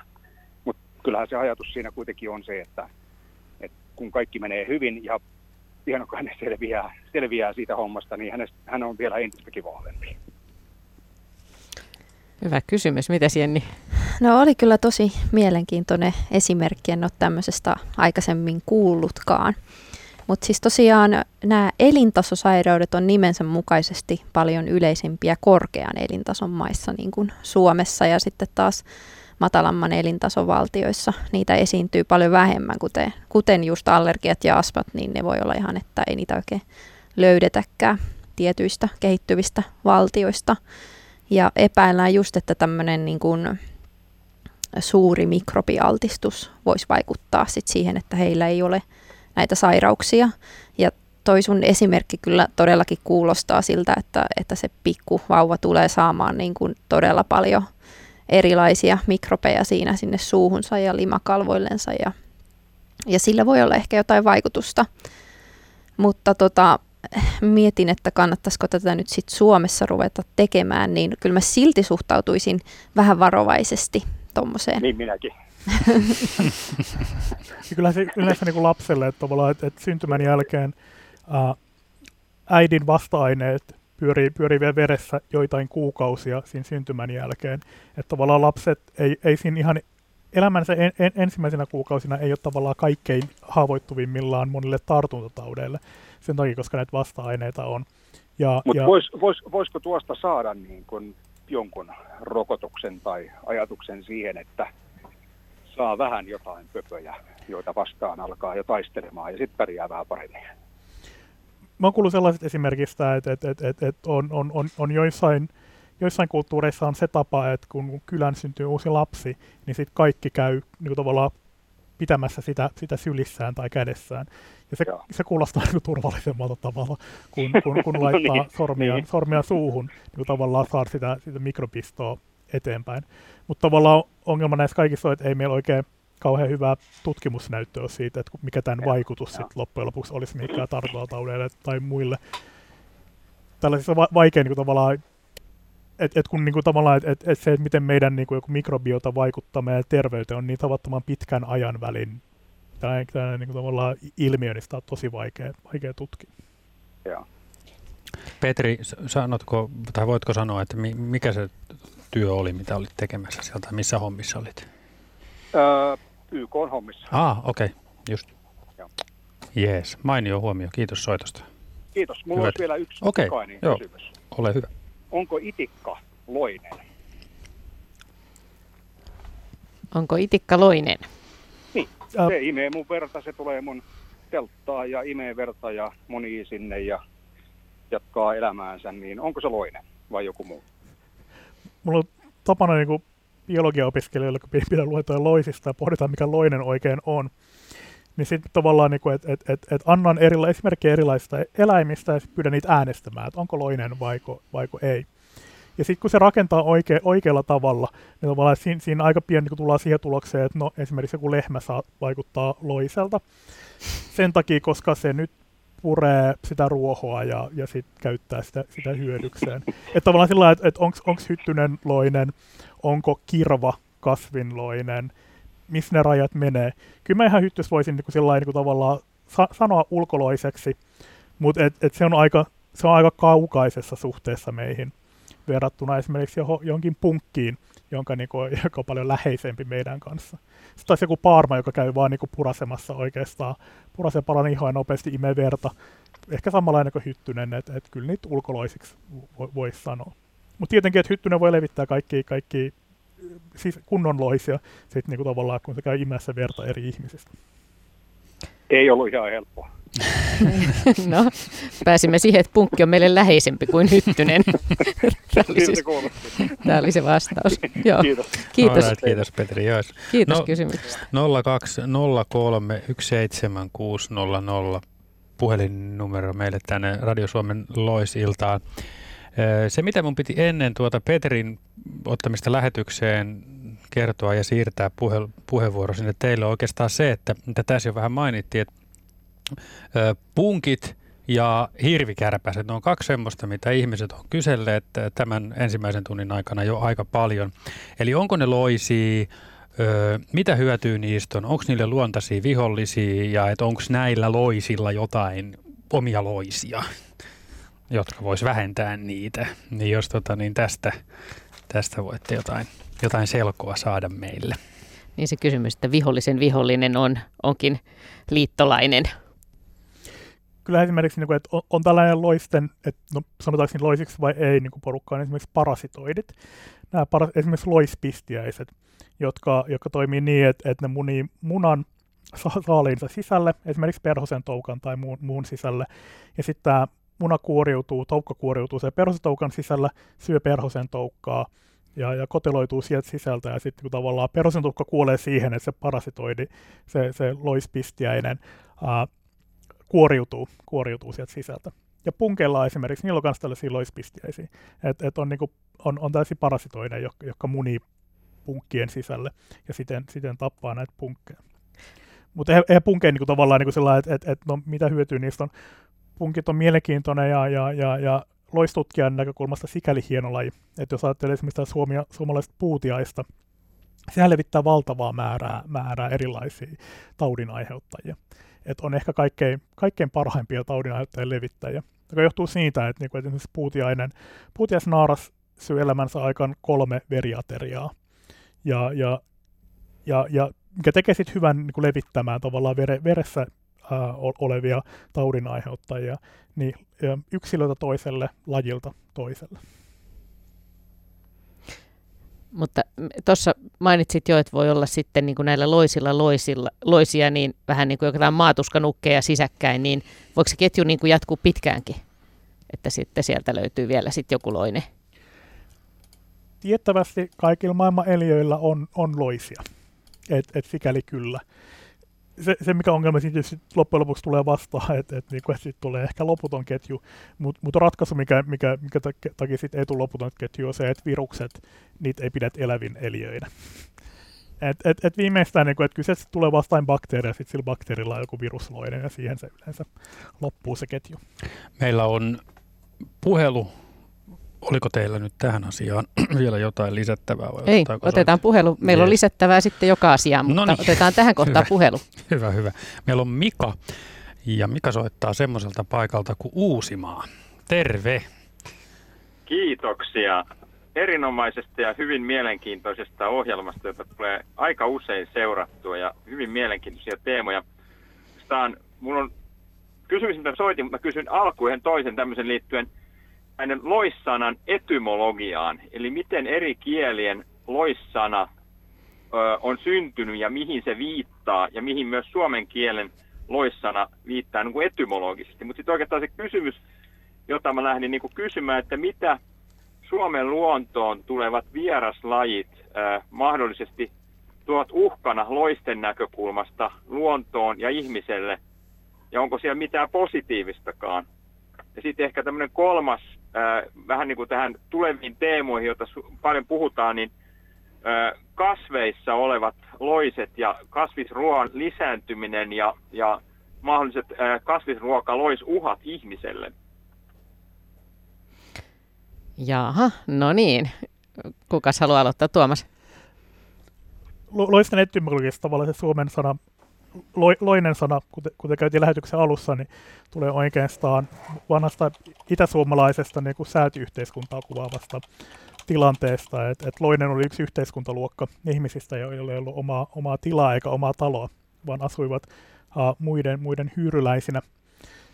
En tiedä, mutta täytyy myöntää, että et, et eri kielissä se on oikeastaan se parasiitti-sana, jonka muistan, että se tulee Kreikasta. Mutta täytyy myöntää, että nyt en muista tarkkaa, tarkkaa sanatarkkaa käännöstä, niin en lähde myöskään spekuloimaan et, et, et kreikan, kreikan kielen kanssa. Mutta sitä sanaa oikeastaan käytetään monissa, monissa muissa kielissä.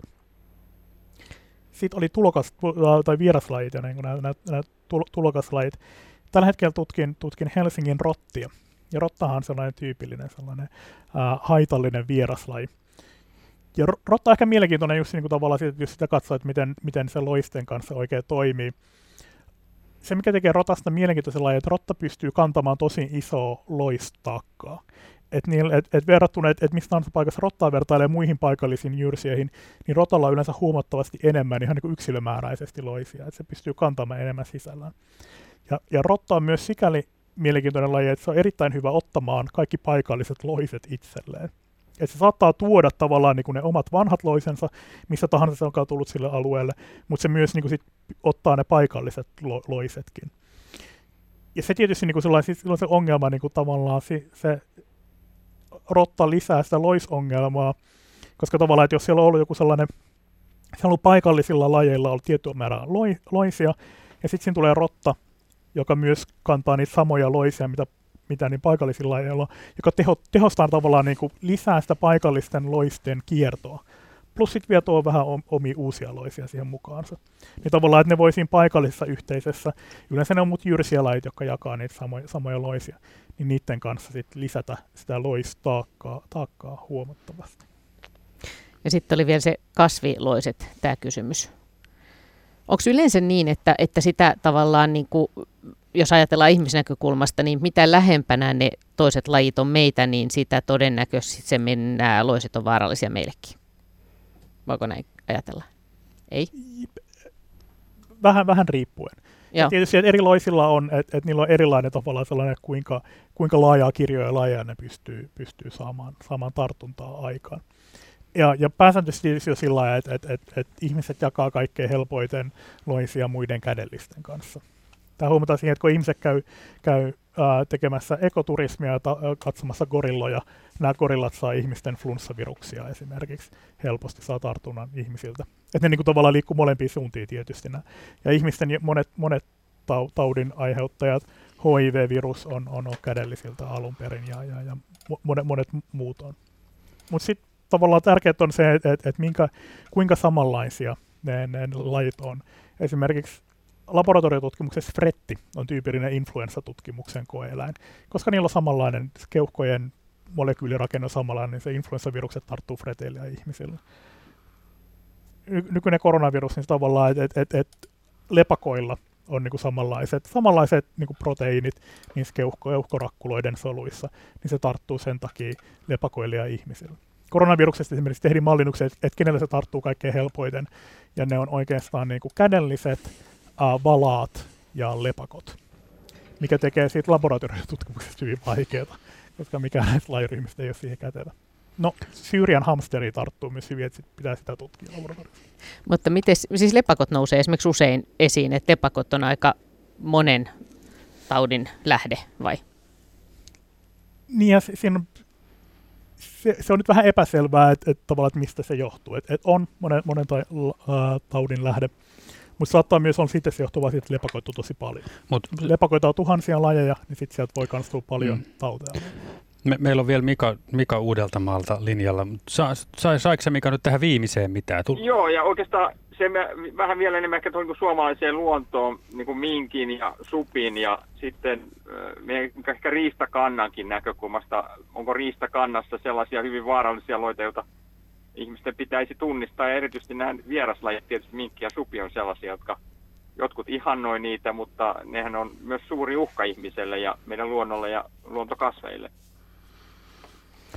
Supithan on sellaisia, joilla on, niinku, jotka kyllä kantaa loisia, jotka, jotka tarttuu kans paikallisiin lajeihin. Ja supit on yleensä kaikki ruokaisina eläiminä hyvin levittämään loinsia. Nyt en, uskal, en, en muista niin hyvin, että en uskalla sanoa mitään mitään esimerkkejä suoraan lajeista, mitä siellä on, mutta monenla, monenlaisia loisia on. Ehkä Suomen luodossa kaikkein sellainen, niin kuin, että, että ajattelee tulokaslajit, niin sitten toi ää, rapurutto. Et, et, et, et Suomessa oli aikanaan jokirapua, ja sitten istutettiin täplärapua, joka on paljon, joka sietää tavallaan tätä rapuruttoa hyvin. Jokirapu ei taas siedä. Niin tarkoittaa, että mistä tahansa on, on, on täplärapua kasvaa, niin ne voi, siellä myös niin kuin rapurutto leviää, leviää helposti. Mutta onko siis niin, että itse asiassa me ei hirveän hyvin tunneta niin kuin Suomen luonnonvarasten eläinten loisia kaiken kaikkiaan? No kyllä me siinä mielessä niin kuin nisäkkäät tiedetään aika hyvin. Suomessa on pitkä loistutkimuksen perinne. Okay. Uh, meillä on ollut paljon, paljon tutkijoita, jotka on myyriä ottaneet kiinni ja tutkineet, mitä sieltä suolistosta löytyy, ja, ja, ja bakteereita ja viruksia.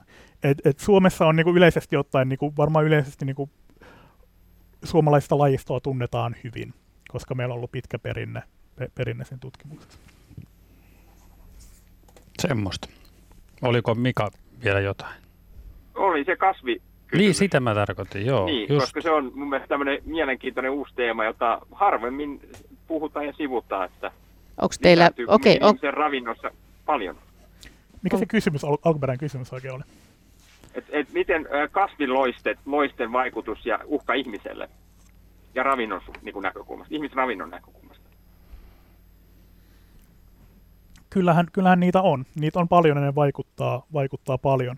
Täytyy myöntää, että itse on, on, on heikommin, heikommin kartalla siitä, että mitä kaikkia näitä näit kasvien loisia on. Siellä on erilaisia sieniä, viruksia, bak- bakteerilajeja. Esimerkiksi, esimerkiksi kollega tutkii tällä hetkellä noiden mesimarjojen uh, niissä leviäviä tauteja. Käytännössä Suomessa ei, ei, ei mesimarjoja pysty juurikaan viljelemään esimerkiksi, koska niin kuin, tautitilanteen takia. Tämä on y- yksi esimerkki. Uh, ja kyllähän, niin kuin, jos ajatellaan, niin kuin, että, että, tavallaan, että, että siinähän tulee siinä on tavallaan sama riski, että jos on, jos on paljon, paljon sikoja tai kanoja niin kuin samalla, samalla tilalla, niin se helposti leviää monenlaiset, monenlaiset taudit. Sama tilanne, että jos on pelto, että, että jos on niin kuin ka- kauraa, on, on vehnää on, on, tai muuta tällaista perunoita, niin totta kai siellä siis leviää helposti näiden niin kuin sekä loiset että et, et taudit. Ja niitä on kasveilla ihan niin kuin tavallaan vastaava, vastaava valikoima, että sieltä viruksista niihin erilaisiin sukkulamatoihin ja muihin, jotka näitä, näitä tekee. Ja joskus niin voi olla iso, iso merkityskin, ehkä joku uh, klassinen esimerkki tästä on, niin kuin, ei, ei nyt Suomesta, mutta Irlannin uh, perunarutto on sellainen, että kun uusi tauti pääsi leviämään, Amerikasta Irlantiin tullut tauti 1200-luvun puolessa välissä pääsi leviämään, tuli, tuli katovuodet sen yhden, yhden taudin aiheuttajan takia. Ja sitten käy, käytännössä kuoli, kuoli irlantilaisia merkittävä määrä. Ää, suur, suuri osa irlantilaisia muutti pois esimerkiksi Pohjois, Pohjois-Amerikkaan. Ja näitähän tiedetään niin kuin maailmalla tavallaan näitä esimerkkejä. Ää, banaaneilla leviää omia tautejaan, citrus, ää, sitruksilla leviää omia tautejaan. Ja ne on tietysti suuri ongelma niin tavallaan tässä tehotuotannossa. Banaanit on kaikki niin kuin klooneja keskenään, niin sen takia ne leviää nopeasti. Tarkoittaa, että kaikki on käytännössä niin sama, yksilöt on samanlaisia geneettisesti. Se tarkoittaa, että ne leviää nopeasti monenlaiset taudin aiheuttajat. Eli tässä päästään lopulta jollain lailla myös tähän luonnon monimuotoisuuskysymykseen, että mitä isompia ja mitä, mitä enemmän vaan sitä yhtä lajia, niin sitä todennäköisempää voi myös olla, että sinne tulee joku tauti tai loini niin, tai, et, et sit, tai tällainen niin päin, kun siinä osuu hyvin niin, joku loinen, niin, niin sit se leviää nopeasti. Sitten se leviää. On sitten niin kuin banaani tai broileri, mutta tavallaan, että jos se on niin kuin geneettisesti yksipuolinen, niin se, se altistaa tavallaan sellaisen nopealle leviämiselle. Yes. Hyvä. Mika Uudeltamalta siis soitti meille. Kiitos paljon soitosta. Numero on 020317600. Meillä on Esa Tampereelta seuraavaksi linjalla, mutta ennen kuin Esa pääsee ääneen, haluan lukea kuuntelijamme Arsi Saukkolan laittaman runon, jonka hän on löytänyt 1920-luvun luonnontieteellisestä kirjasta tai riimin. Se menee näin. Pikkukirpulla turkissansa vielä pienemmät vieraat on näillä kullakin kiusanansa, joukkoloisia loputon. Tämmöisen riimin. Arsi siis löytänyt 20-luvun luonnontieteellisestä kirjasta. Sen myötä otamme linjalle Esan Tampereelta. Terve. No hyvää iltaa. Joo, molepa hyvä. Joo, joo tätä olisin kysynyt, kun ihminen saa näitä loisia, ties mistä syömästään tai juomastaan tai muuta, niin tuli tämmöinen idea mieleen, että kun ihminen saa esimerkiksi trikiinin, syö, syöttyä vaikka raakaa tai huonosti valmistettua lihaa, niin elääköhän se trikiini kauan ihmisessä, jos ihminen sattuu olemaan viikon vaikka promillen humanassa, niin onkohan trikinillä minkäännäköistä keinoa polttaa alkoholia vai kuoleeko se yksinkertaisesti siihen promille humalla? No niin, onneksi en ole vastaajan paikalla. Mitäs te, mitä Sienni Tuomas? Ja trikiininkin voi siis selventää, niin. mikä se on. Mikä se trikiini? Trikiini on tällainen sukkulamato, joka, joka le- leviää, ää, saattaa just kypsemättömässä lihassa. Sitä on, on aikanaan, ei tavallaan nykyään taida enää juurikaan esiintyä, mutta mut Suomessa ollut esimerkiksi porsaan lihassa. Karhu on ollut toinen, että jos on ollut karhun peijaista juonut karhun verta, niin se on ollut sellainen, missä on ollut riski saada trikiinitartunta. Jonkun verran kai niitä on vielä äh, villeissä eläimissä Suomessa saat, saattaa olla. Ja trikiini on sikäli epämiellyttävä, että se tekee just tällaisia niin kuin, tavallaan kystiä, että, että se niin kuin, tekee lihaksiin, äh, koteloituu sinne. Ja, siihen kun niin kuin, promi, promilleen humala ei ole, se ei ole kovin paljon. tai siis, että et, et se on aika pieni määrä alkoholia. Et, et ei, se kyllä, ei, ei sillä kyllä niin kuin, isommat vaikutukset ihmiseen on. Ei kystiin vaikuta. Ei, ei, ei sinne oikein pääse vaikuttamaan. Se en tiedä, vaikuttaako, vaikuttaako alkoholi miten paljon niin kuin suolistobakteeristoon? No mä mietin just tota, mutta en ainakaan itse muista lukeneeni tutkimuksia, että onko mitään tämmöistä ennen ja jälkeen näytteenottoa, mutta ehkä siinä taas yksi tutkimusaihe. Mutta no. varmaan se, että monessa niin kuin, tavallaan, että, että, että ihmiset, tai niin kuin, että ihmisethän on niin kuin kädellisinä, me syödään, syödään äh, hedelmiä, ja niin kuin, että hedelmät, jos ne on hyvin kypsiä, niin niissä saattaa sisältää jonkin verran jo alkoholia sinänsä. Et musta tuntuu, että tällaiset pienet määrät, niin kuin mitä, mitä jotain al- alkoholia nauttii, niin ne ei varmaan kauheasti ihmisen, ihmisen niin kuin seuralaislaiston mm. tasapainoa mm. kauheasti. No mi- mi- millä se trikiini lähtee, jos ei, jos ei juomalla? Nyt, nyt täytyy myöntää, että et, et, en, en, ole, en ole lääkäri, niin en, en, en, okay, en, en muista. Niin justi, aivan totta, joo joo. Niin, niin ne jätetään sitten Kyllä, eri niin. ohjelmiin, joo. mutta Esa, kiinnostava kysymys. Joo. Kiitos, kiitos Esa soitosta ja, ja, ja. hyvät illatko Tampereelle. Kiitos sitä. Hyvä. Moi moi. Tuomas, sä puhuit jossakin vaiheessa, tai olet tuossa kirjassa kirjoittanut siitä, että biologit lainaa usein kirjallisuudesta, ja tämä on esimerkiksi usein näiden loisten yhteydessä tuotu esiin, tämä Liisa Peilimaassa ja Punainen kuningatar. Miten se liittyy näihin loihi, loisiin? Punainen kuningatar on tässä kirja, kirjassa sellainen, kun Liisa, Liisa menee pelaamaan, pelaamaan shakkilaudalle shakkia, ja, ja Punainen kuningatar tässä tavalla kertoo tarinan siitä, kuinka pitää juosta eteenpäin, ja vaikka juoksee eteenpäin kuinka nopeasti, nopeasti tahansa, niin silti ei etene lainkaan eteenpäin. Ja tämä on otettu kuvaamaan sellaista tietynlaista niin kuin evolutiivista kilpajuoksua. Tavallaan se, että, että me, me ollaan, ja kuvaamaan sen, että me ollaan loistemme kanssa vastaavassa kilpajuoksussa. Että meidän täytyy koko ajan juosta eteenpäin ja yrittää niin kuin tavallaan tässä kilpavarustelussa voittaa meidän loiset, vähentää tavallaan niitä haitallisia vaikutuksia, mitä niillä oikein on ja sitten tavallaan, että et, et sit jos me ollaan parempia, niin tavallaan, että et evoluution saatossa me paremmin pystytään hallitsemaan, hillitsemään näitä meidän loisiamme, niin sitten vastaavasti loisten pitää kehittyä, että ne pysyy paremmin niin kuin käyttämään meitä hyväksemme. Ja sitten tulee tällainen loputon kilpajuoksu, joka on tällainen niin kuin punaisen kuningattaren juoksu, että et, et, et juostaan tosi lujaa kilpajuoksu, mutta kukaan ei etene oikeastaan mihinkään. Eli tämä tasapaino pysyy, kun kaikki juoksee kuvainnollisesti. Mutta se tietysti, niin että et, tämä on, se antaa myös hyvä kuva niin tavallaan evoluutiobiologiasta, että tämähän on, tämähän on niin 60-70-luvun tavalla tämä ajatus, jos painotaan tosi paljon niin kuin tavallaan tätä ää, kilpailua keskenämme, kuinka meillä ja Loisilla on sellainen kilpailuasetelma.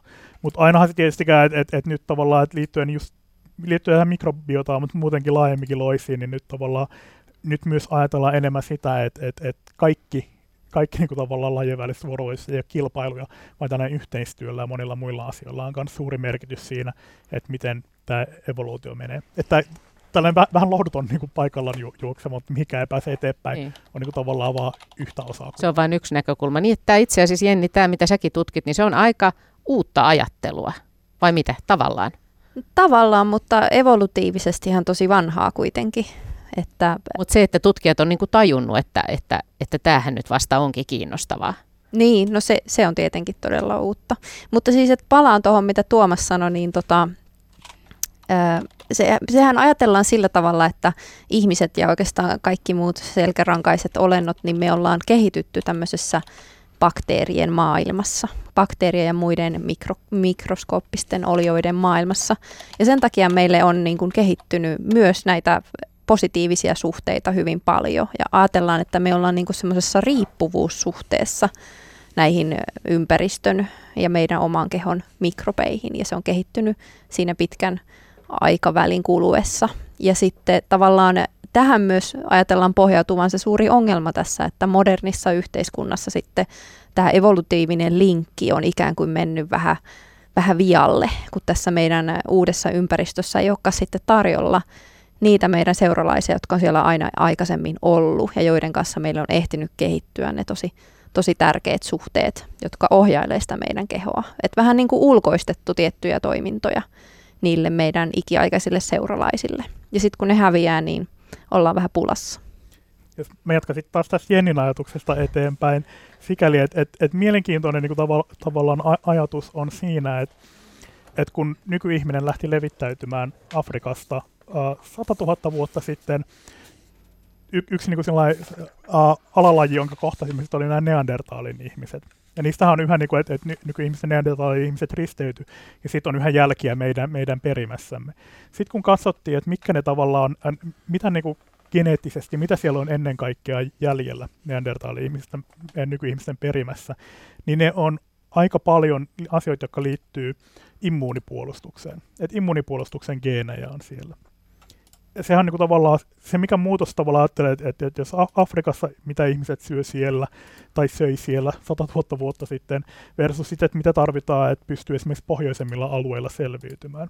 Niin luultavasti neandertalin ihmiset söi paljon enemmän lihaa kuin, kuin, kuin Afrikasta tulleet nykyihmiset.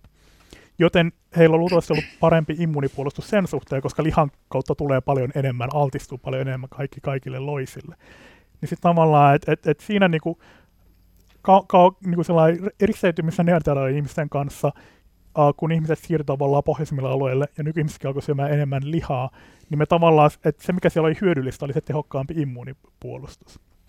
Ja sitten tavallaan niin palataan siihen evolutiivisajatukseen, no onko se niin, että se tehokkaampi immuunipuolustus, joka meitä aikana on auttanut, voi nyt olla haitallisempi nyt, kun taas meillä ei nykytilanteessa ole niin paljon esimerkiksi suolistoloisia tai muita niin kuin tavallaan seuralaisia, mitä on ollut. Että tässä mennään vähän tällaista, niin tämä, tämä evolutiivinen tarina, mihin tämä kietoutuu, on tosi, tosi mielenkiintoinen.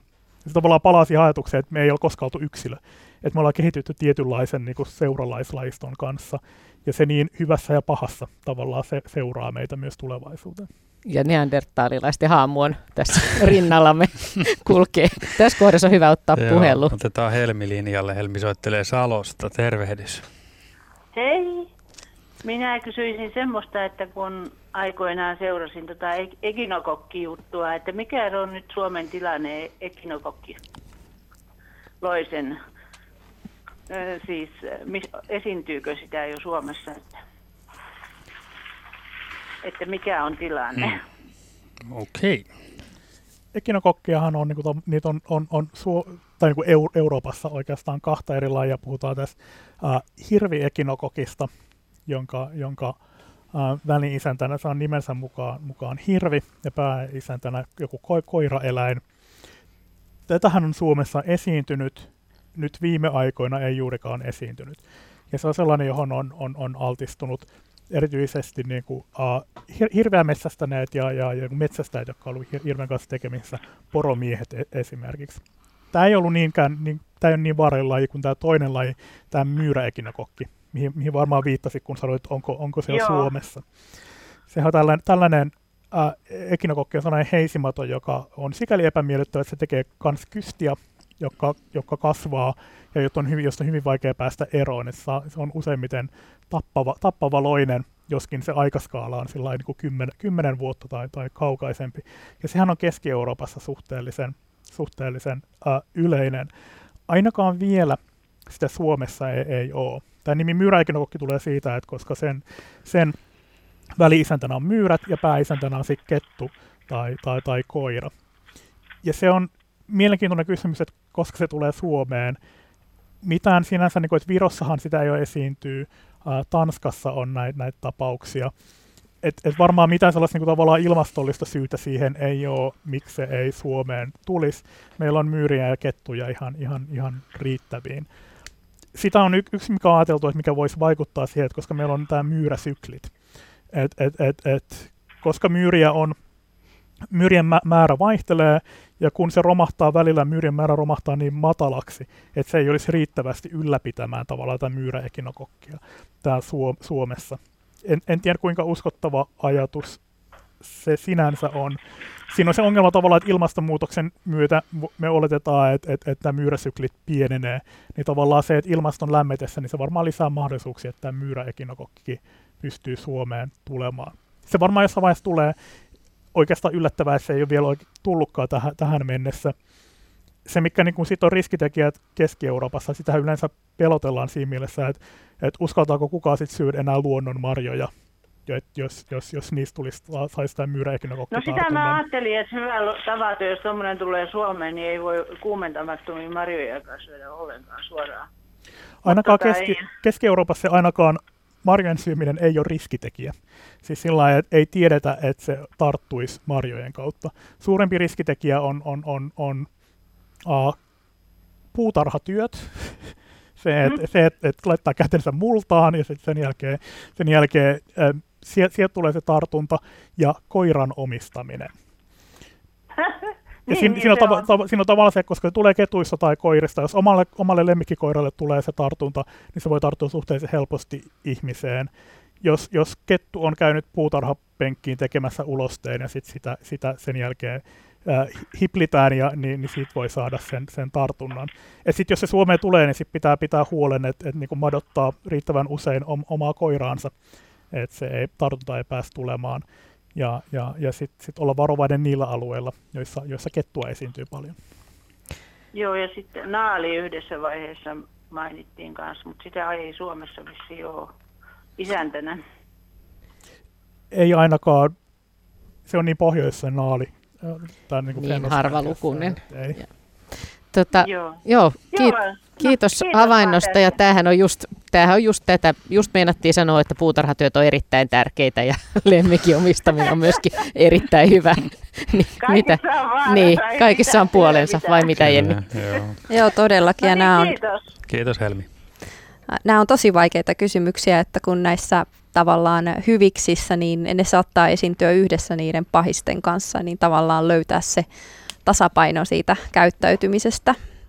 Ja tosiaan puutarhan hoitokin, niin kuin mehän ajatellaan, että se on todella hyvä, hyvä asia ja nyt esimerkiksi on päiväkoteihin yritetty tuoda tämmöisiä kasvulaatikoita, joissa he voi itse kasvattaa ja olla sitten yhteydessä siihen multaan. Ja sitten on tutkittu esimerkiksi, että tämmöinen kotipihan puutarhan monimuotoisuus näyttäisi vaikuttavan meidän suolistomikrobeihin hyvällä tavalla ja niin edelleen. Että löytyy näitä hyviä esimerkkejä kuitenkin paljon, mutta sitten se on totta, että on aina kaksi puolta. Mm. Mm. No toi on vielä tulevaa, mutta... Niin. tavallaan, että jos mielenkiintoinen tämä, tämä myyräikinokokin suhteen Sveitsissähän oli aika yleinen äh, ketuilla rabies, eli raivotauti, ja siinä päätettiin hankkiutua eroon sillä että levitettiin tällaisia syötäviä rabiesrokotteita levitettiin lentokoneista ja helikoptereista ympäri maastoa, että saatiin käytännössä niin kuin Sveitsistä poistettua koko ajan se rabies. Ja kun rabies katosi, niin tarkoitti, että kettujen määrä lähti nopeeseen kasvuun, koska se ei enää rajoittanut sitä kettukantaa. Ja kun kettujen kanta lähti nousemaan ylöspäin, sitten tämä myyräekinokokin määrä lähti samaan aikaan nousemaan ylöspäin. Et lopputulos on sikäli parempi, että et, et ihmisille tavallaan, niin että et, et sit on vähemmän terveydellisiä haittoja siitä, että et, et ketut levittää myyräekinokokkia, kuin se, että ne levittää rabiesta. Mutta et, et, et se on vähän sellaista tasapainoilua, että et, et, et, et minkä kanssa, että mitä, mikä yleistyy, kuin jostain päästään eroon. Mutta onko kaiken kaikkiaan siis näiden loisten määrä lisääntynyt ja näiden uhkien määrä lisääntynyt, siis kun, kun tää, tätä elämäntarinaa mennään eteenpäin? On, ainakin viime aikoina niin kuin siellä, että ihmisille tulee koko ajan uusia tauteja, mutta ei me juurikaan vanhoista, me ei juurikaan päästä, päästä eroon. Niin, että ne hengaa mukana tässä koko ajan. Ja se varmaan johtuu siitä, että maailmassa yhä enemmän ihmisiä. Tavallaan, että, niin kuin, että käyttövoimaa loisille riittää, riittää yhä enemmän. Ja se mm. liittyy taas tähän myös tähän monimuotoisuuskysymykseenkin, luonnon monimuotoisuuteen ja tähän elinympäristöjen säilymiseen ja näin. Ja toisaalta jos ajatellaan, että, että, että, että esimerkiksi jotain flunssaa aiheuttavia viruksia on, on, on kymmeniä, ehkä satoja eri viruksia, niin tavallaan, että, että, että kyllähän siinä joukkoon mahtuu lisää sellaisia, että jos ajattelee nykyään, niin kuin, että jos ne on jotenkin tullut samalla tapaa mukaan kuin nykyinen koronapandemia on tullut mukaan, niin sinne ne niin kuin tavallaan joukon jatkoksi sitten päätyy. Meillä on puhelu Hailuodosta. Linjalla on Pentti. Terve. Joo, halo. Terve, terve. Joo. Olet suorassa lähetyksessä. Joo, Ole hyvä. Kiitos. Niin, kysymykseni koskee tätä mikrobien hyviksi ja pahiksi ja siinä mielessä, onko tutkittu, minkälainen vai, eroavaisuus tai onko vaikutusta meri-ilmastolle, manner-ilmastoon näiden mikrobien esiintymisessä, haita, varsinkin haitallisessa esiintymisessä. Kun, tuota, tätä on keskusteltu minun työmaalla aika paljon. Mä olen yli 50 vuotta ollut merillä ja aina laivassa ihmetelty, että ei ole minkäänlaisia sairauksia, ei tulehduksia, ei kuumeita eikä nuhaa, mutta kun kotia pääsee, niin sairastuu ensimmäisenä flunssaan. Että onko tämmöistä tieteellistä tutkintaa tehty tai olemassa, että onko vaikutusta meri-ilmastolla jotenkin vahvistaa sitä hyviksien kantaa. No niin, Jenni. No tota, on tutkittu tosi paljon ensinnäkin sisä- ja ulkotilojen eroa siinä, että, että millaisia mikrobeja on sisällä ja pihalla. Ja, ja ehkä niin kuin niistä voisi vetää semmoisen johtopäätöksen, että, että kannattaa lähteä ensinnäkin ovesta ulos. Et sisätiloissa niin kuin tuossa aikaisemmin puhuttiin, on näitä ihmisen ihoon liittyviä mikrobeja, ne rikastuu sisätiloissa. Ja helposti myös sisätiloissa jää kiertämään tämmöiset niin patogeeniset mikrobit. Ja sitten taas ulkona niin vaikuttaa siltä, että siellä olisi helpompi altistua sitten näille hyville mikrobeille. Ja jos sitten katsotaan taas vaikkapa kaupunkia ja maaseutua, niin kaupungissa sitten taas näyttäisi olevan hiukan niin kuin yksipuolisempi se kokonaiskuva siitä, että millaisia mikrobeja siellä on. Että mä oon yleensä käyttänyt semmoista vertausta, että jos kaupungissa niin kun kävelee korttelin ympäri, niin sillä matkalla sä altistut koko ajan aika samantyyppiselle mikrobistolle. Mutta jos sä sitten samantyyppisen matkan kävelet maaseudulla, niin todennäköisesti sä tuut altistumaan hyvin erilaisille mikrobeille. Ja sitten taas tästä niin kuin meri-ilmasta, niin tota, mä en suoraan itse muista lukeneeni tutkimuksia siitä, mutta siis meriä kyllä näin ylipäätään ja niin siis niin kuin veden osalta on tutkittu sitä mikrobistoa ja se on hyvin hyvin rikasta, joten on aika oletettavaa, että myös on meri-ilmassa, niin kuin siellä muillakin niin kuin tavallisilla niin kuin luonnontilaisilla ympäristöissä, niin siellä on kyllä hyvin altistuu semmoiselle terveyttä edistävälle mikrobistolle, että voi selittää, miksi sulla tulee kotona oireita. Niin, mutta laivassa saattaa olla ihmisiä kymmenestä eri, tai eri kansallisuutta ja tulleet eri puolilta maailmaa laivaa eri aikoihin ja vilkkaiden lentokenttien ja muiden kautta. Mutta koskaan ei tullut mitään laivalle ja sitä keskenämme siellä mietittiin monta kertaa, että mitä meitä, onko tämä joku suojakuppa tämä laiva, että, tai yleensä merellä olo koska ilmastointia kaikkia tuli siellä sitä meriilmaa. Niin, ja silti me asuttiin sitten keskenämme sisätilossa, niin kuin sanoin äsken, että sisällä eri kuin ulkona, mutta mehän asuttiin keskenämme samassa sisätiloissa ja liikuttiin tietysti päivän aikana ja työaikana ulkotiloissakin, mutta se, että siellä ei ollut koskaan, vaikka oli kädet jatkuvasti haavoilla ja muuta, niin ei ollut tulehduksia, eikä ei ollut nuhaa eikä kuumettauteja. Ilmallahan sikäli vaikutus, niin kun jos ajattelee ylähengitysteitä, taiteltu, että yksi syy, miksi, miksi niin kuin flunssakierto, influenssakierto on se, että se talvella tulee, on se, että talven kuiva ilma talvella vaikuttaa niin ylähengitysteiden limakalvojen rakenteessa ja sitä, kuinka herkästi saadaan tartuntoja. Niin pystyisi kuvittelemaan tavallaan, että jos ilma on kosteempaa, niin sit, sit, sit ylähengitystiet ei ole niin alttiita tartuntataudelle. Se voi esimerkiksi olla, olla, olla, olla yksi syy, jos sellainen spekuloimaan lähtee, että mitä mahdollisia syitä siinä on taustalla. Aha, joo, joo. Mehän pyörittiin koko aika jossakin trooppisissa ja subtrooppisissa alueissa ja, ja niin edelleen, että tuota, siellä, siellä nyt oli se kosteus aika korkea. Joo, kiinnostava kysymys. Kiitos. Joo, no okei. Okay. Kiitos yes, kiitoksia Pentti. Kiitos Hyvä siitä. Meiltä että olla heti seuraava kysymys. Seuraava Joo, puhelu valmiina. meillä on seuraava soittaja oli nimeltään Stig. Oliko nyt näin? Ja nappaan tuosta oikealle linjalle. Nyt. Ja paikkakunta on Raisio. Halloo. Joo, Stig täällä. No niin, ole hyvä. Joku malariaan niin, liittyvä asia. Mä oon biologian opiskelija ja mä luin semmoista kirjasta kuin Biology How Life Works, niin tuosta malariasta ja malarialoisesta, niin onko mahdollisuutta, että se ilmastonmuutoksen myötä levinneisyysalue laajenee pohjoiseen ja onko jopa Suomi vaarassa saada malariaa, suomalaista malariaa, saada tartunnan mal- malarialoiselta? Niin.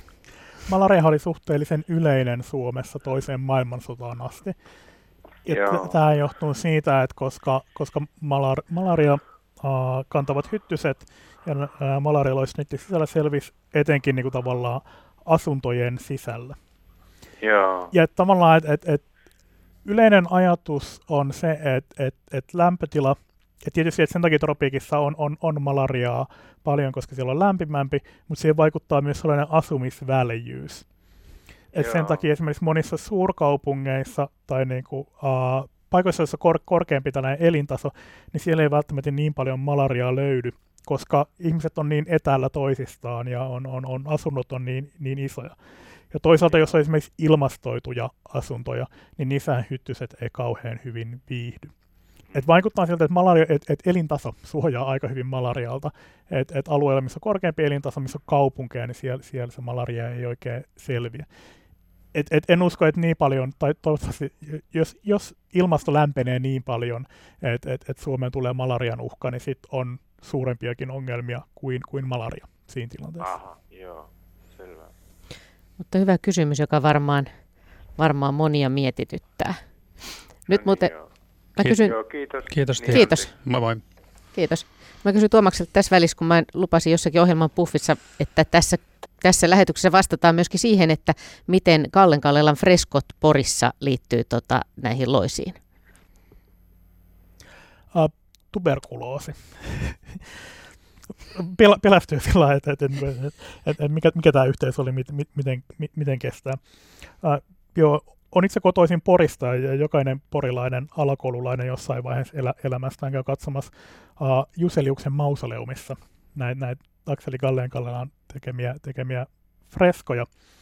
Uh, Juseliuksen mausoleumihan on, on, on, on, on, on herra Juselius oli, oli varakas porilainen liikemies, jonka uh, tytär Sigrid Juselius kuoli tuberkuloosiin 1800-luvun loppupuolella. Ja, ja, ja hänen kun, kunniakseen tai sit, sit muistokseen uh, rakennettiin tällainen mausoleumi Poriin, jonka, jonka seinille tilattiin Akseli Kalleen Kallelta näyttävät, näyttävät freskot. Siinä on, niin kuin, siinä on ihmisen elinkierto ja, ja vuoden ajat niissä freskoissa. Ja jokaisessa freskossa kuolema jossain, jossain, jollain tavalla siellä kurkkii taustalla. Esimerkiksi yhdessä freskossa, missä rakennetaan taloa, niin siellä, siellä kuolema on yksi niistä, jotka siellä niitä hirsiä laittaa, laittaa kiinni toisiinsa siellä freskon taustalta. Ja Juseliuksenhan niin kuin, muistaakseni myös perustettiin Sigrid Juseliuksen säätiö, joka on yksi suurimpia lääketieteellisen tutkimuksen rahoittajia nykyään, nykyään Suomessa. Ja tuberkuloosi oli sikäli, että sehän oli merkittävä ku- kuoleman syy Suomessa ja ympäri maailmaakin niin 1800-luvulla, 1900-luvullakin pitkään.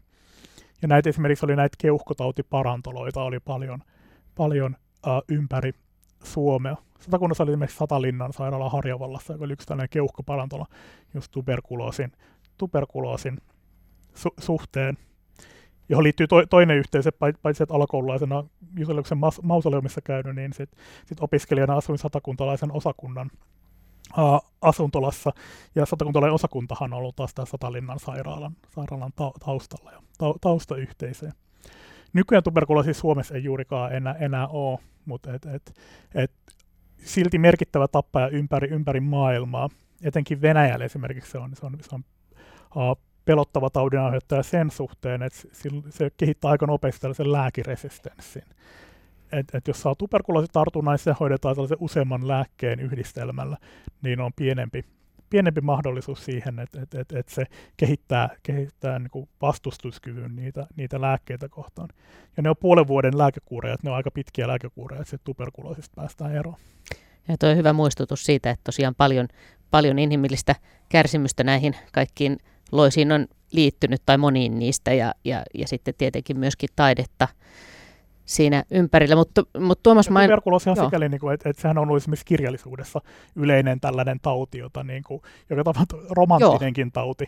Että et, et, et monet, monet joku Thomas Mannin taikavuori, joka perustuu siihen, että mentiin al- alpeille keuhkoparantolaan. Kun ajateltiin, että tällaiset niin kuin, tavallaan tällainen raikas ilma helpottaa sitä, sitä että, että, että mistä, mistä tuleekin myös mieleen, että onhan silläkin pitkät perinteet, että parantolat ja monet tämmöiset myöskin ää, mielisairaalat on aikanaan rakennettu, niin kuin, että niissä on ollut hienot puutarhat ympärillä. Kyllä, ja myös niin kuin, tämmöisiä allergisia oireita on, on lähdetty karkuun jos niin kuin, mahdollisimman kauniisiin semmoisiin rantapaikkoihin, jotka on varmaan auttanutkin semmoiseen astmaattiseen oireiluun ihan hyvin, että kyllähän niin kuin tämmöiset astma- ja allergiset sairaudut, ne on ollut oikeastaan semmoisia trendisairauksia, niin kuin tässä 1800-luvun loppupuolella ja 1900-luvun alussa, silloin kun ne oli vielä harvinaisia ää, niin kuin isommin väestössä, mutta niitä tavattiin ylhäisillä ihmisillä, joilla oli sitten myös varaa mennä tämmöisiin hoitoloihin hoitamaan niitä oireitaan, jotka tuli sitten vaikkapa silloin keväisin siitepölyaikaan nyt kun puhuttiin tästä kirjallisuudesta, niin itse asiassa onhan näitä loisia, ihmisloisia käsitelty sitten myöskin aika useissa elokuvissa. Vai mitä?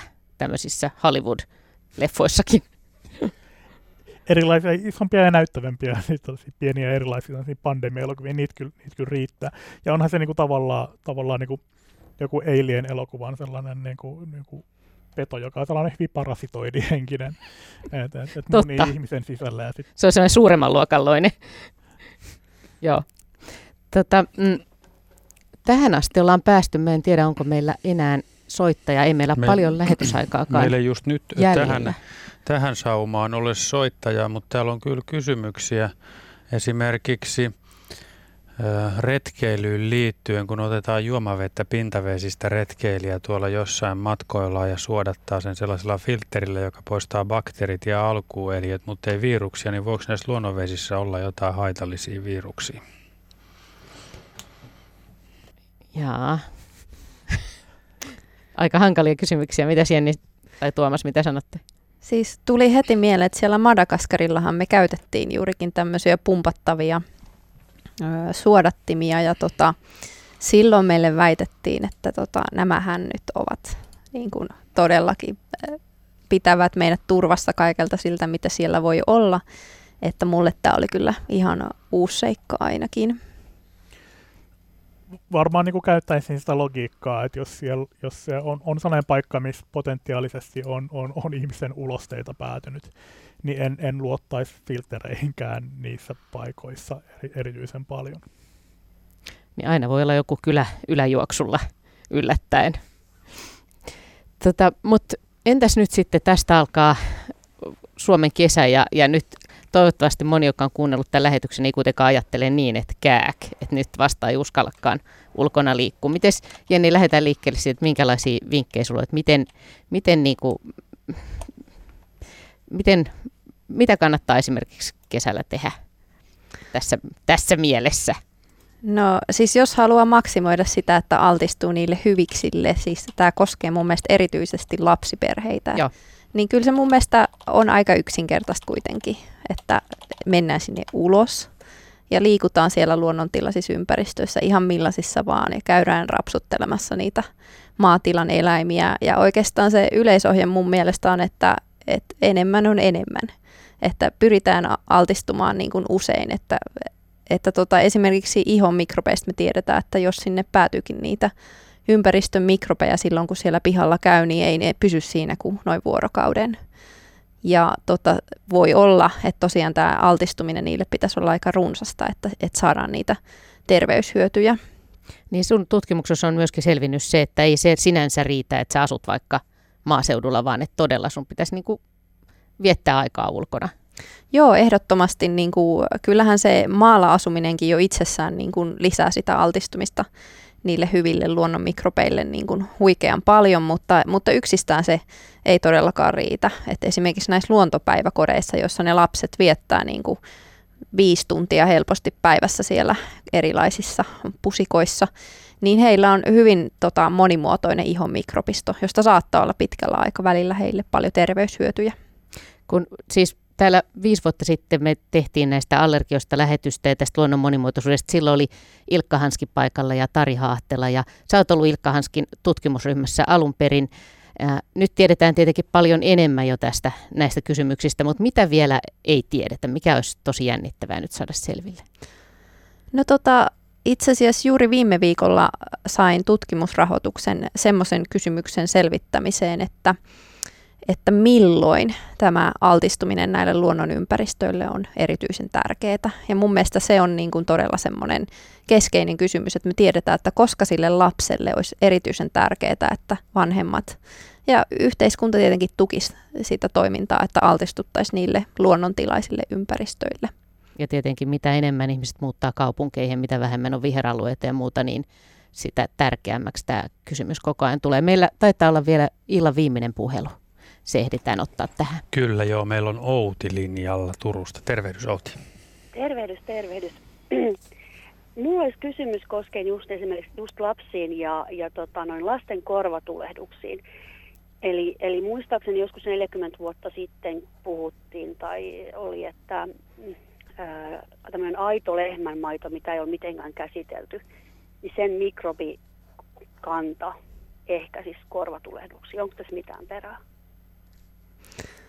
Joo, tota, korvatulehduksesta en osaa sanoa ja sen yhteydestä tuohon lehmänmaitoon, mutta ylipäätään tämmöinen raaka lehmänmaito, niin sitä, sitä on tutkittu juurikin näiden maatilan lasten osalta, että voisiko se olla se tekijä, joka, joka tota, tukee näiden maatilan lasten terveyttä. Ja siitä on kyllä näyttöä, että, että sillä saattaisi olla hyviä terveysvaikutuksia, mutta sittenhän se on todella niin kuin pulmallinen juttu, että, että tavallaan se maatilan maito pitäisi todellakin hyvin, hyvin tuoreena käyttää. Että sitten se raakamaidon rahtaaminen kaupunkeihin ja niin edelleen voi olla, voi olla taas sitten iso riskitekijä, että tässä taas tasapainotellaan riskien ja hyötyjen kanssa.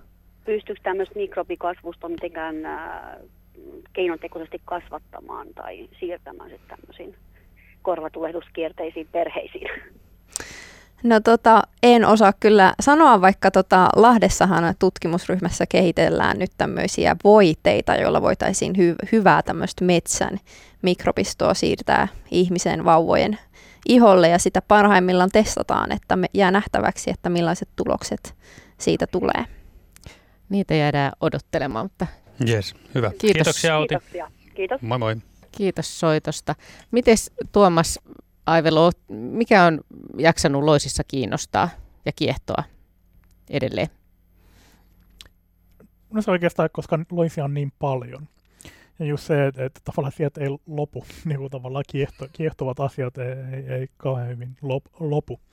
Mutta just niin kuin tavallaan tämä ajatus, että ne on jotain, mikä asuu meidän sisällämme tai sitten niiden rottien sisällä. Tavallaan, niin että, että tämä kiehtoo. on enemmän tämä ajatus tavallaan, että se on niin kuin rotan sisäinen ekosysteemi, mitä siellä tapahtuu, mitä nämä touhua keskenään, nämä loiset, minkälaisia niin kuin vuorovaikutuksia siellä on. Ja laajentuen sitten just esimerkiksi kaikkiin muihin bakteeristoihin, rotille hyödyllisiin bakteereihin ja niin edespäin. Tämä tavallaan tämä oma sisäinen maailma ja sen monimuotoisuus ja miten se vaikuttaa. Sitä tunnetaan yhä tosi huonosti tavallaan sitä, että, että, että kun siirrytään yhdessä taudin aiheuttajassa tai yhdestä loisesta niin sellaiseen monimuotoisempaan yhteisöön, että miten se oikein toimii. Niin mä jäin miettimään näitä meidän, mä näen ne teidät nyt semmoisina yhteisöinä, joiden sisällä liikkuu kaikenlaista. No entäs vielä sitten, mikä on murhaisten hautausmaa? Murhaisten hautausmaa? On, on, Sulla on, on puoli minuuttia aikaa kertoa. Nekroforeesi, joka on se ilmiö, että murhaiset kantaa kuolleita, kuolleita laitovereitaan. Ajatus se, että muurahaiset on vähän niin kuin ihmiset, että niitä elää tosi paljon yhdessä paikassa, niin pitää pitää hygieniasta huolta. Muurahaiset tekee taas sillä että ne kantaa kaikki kuolleet muurahaiset yhteen tiettyyn paikkaan, että ne ei ole tavallaan levittämässä ne epähygienisesti ne, ne, ne raadot tauteja muualla, vaan että ne on yhdessä ra- rajallisessa paikassa.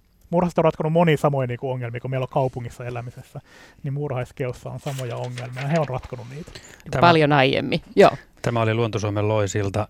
Minna Pyykkö, evoluutiobiologi Tuomas Aivelo ja erikoistutkija Jenni Lehtimäki olivat studiossa. Minä olen Markus Turunen, Mirjami vastasi puheluihin. Kiitos teille, ketkä olitte mukana. Tuutisia.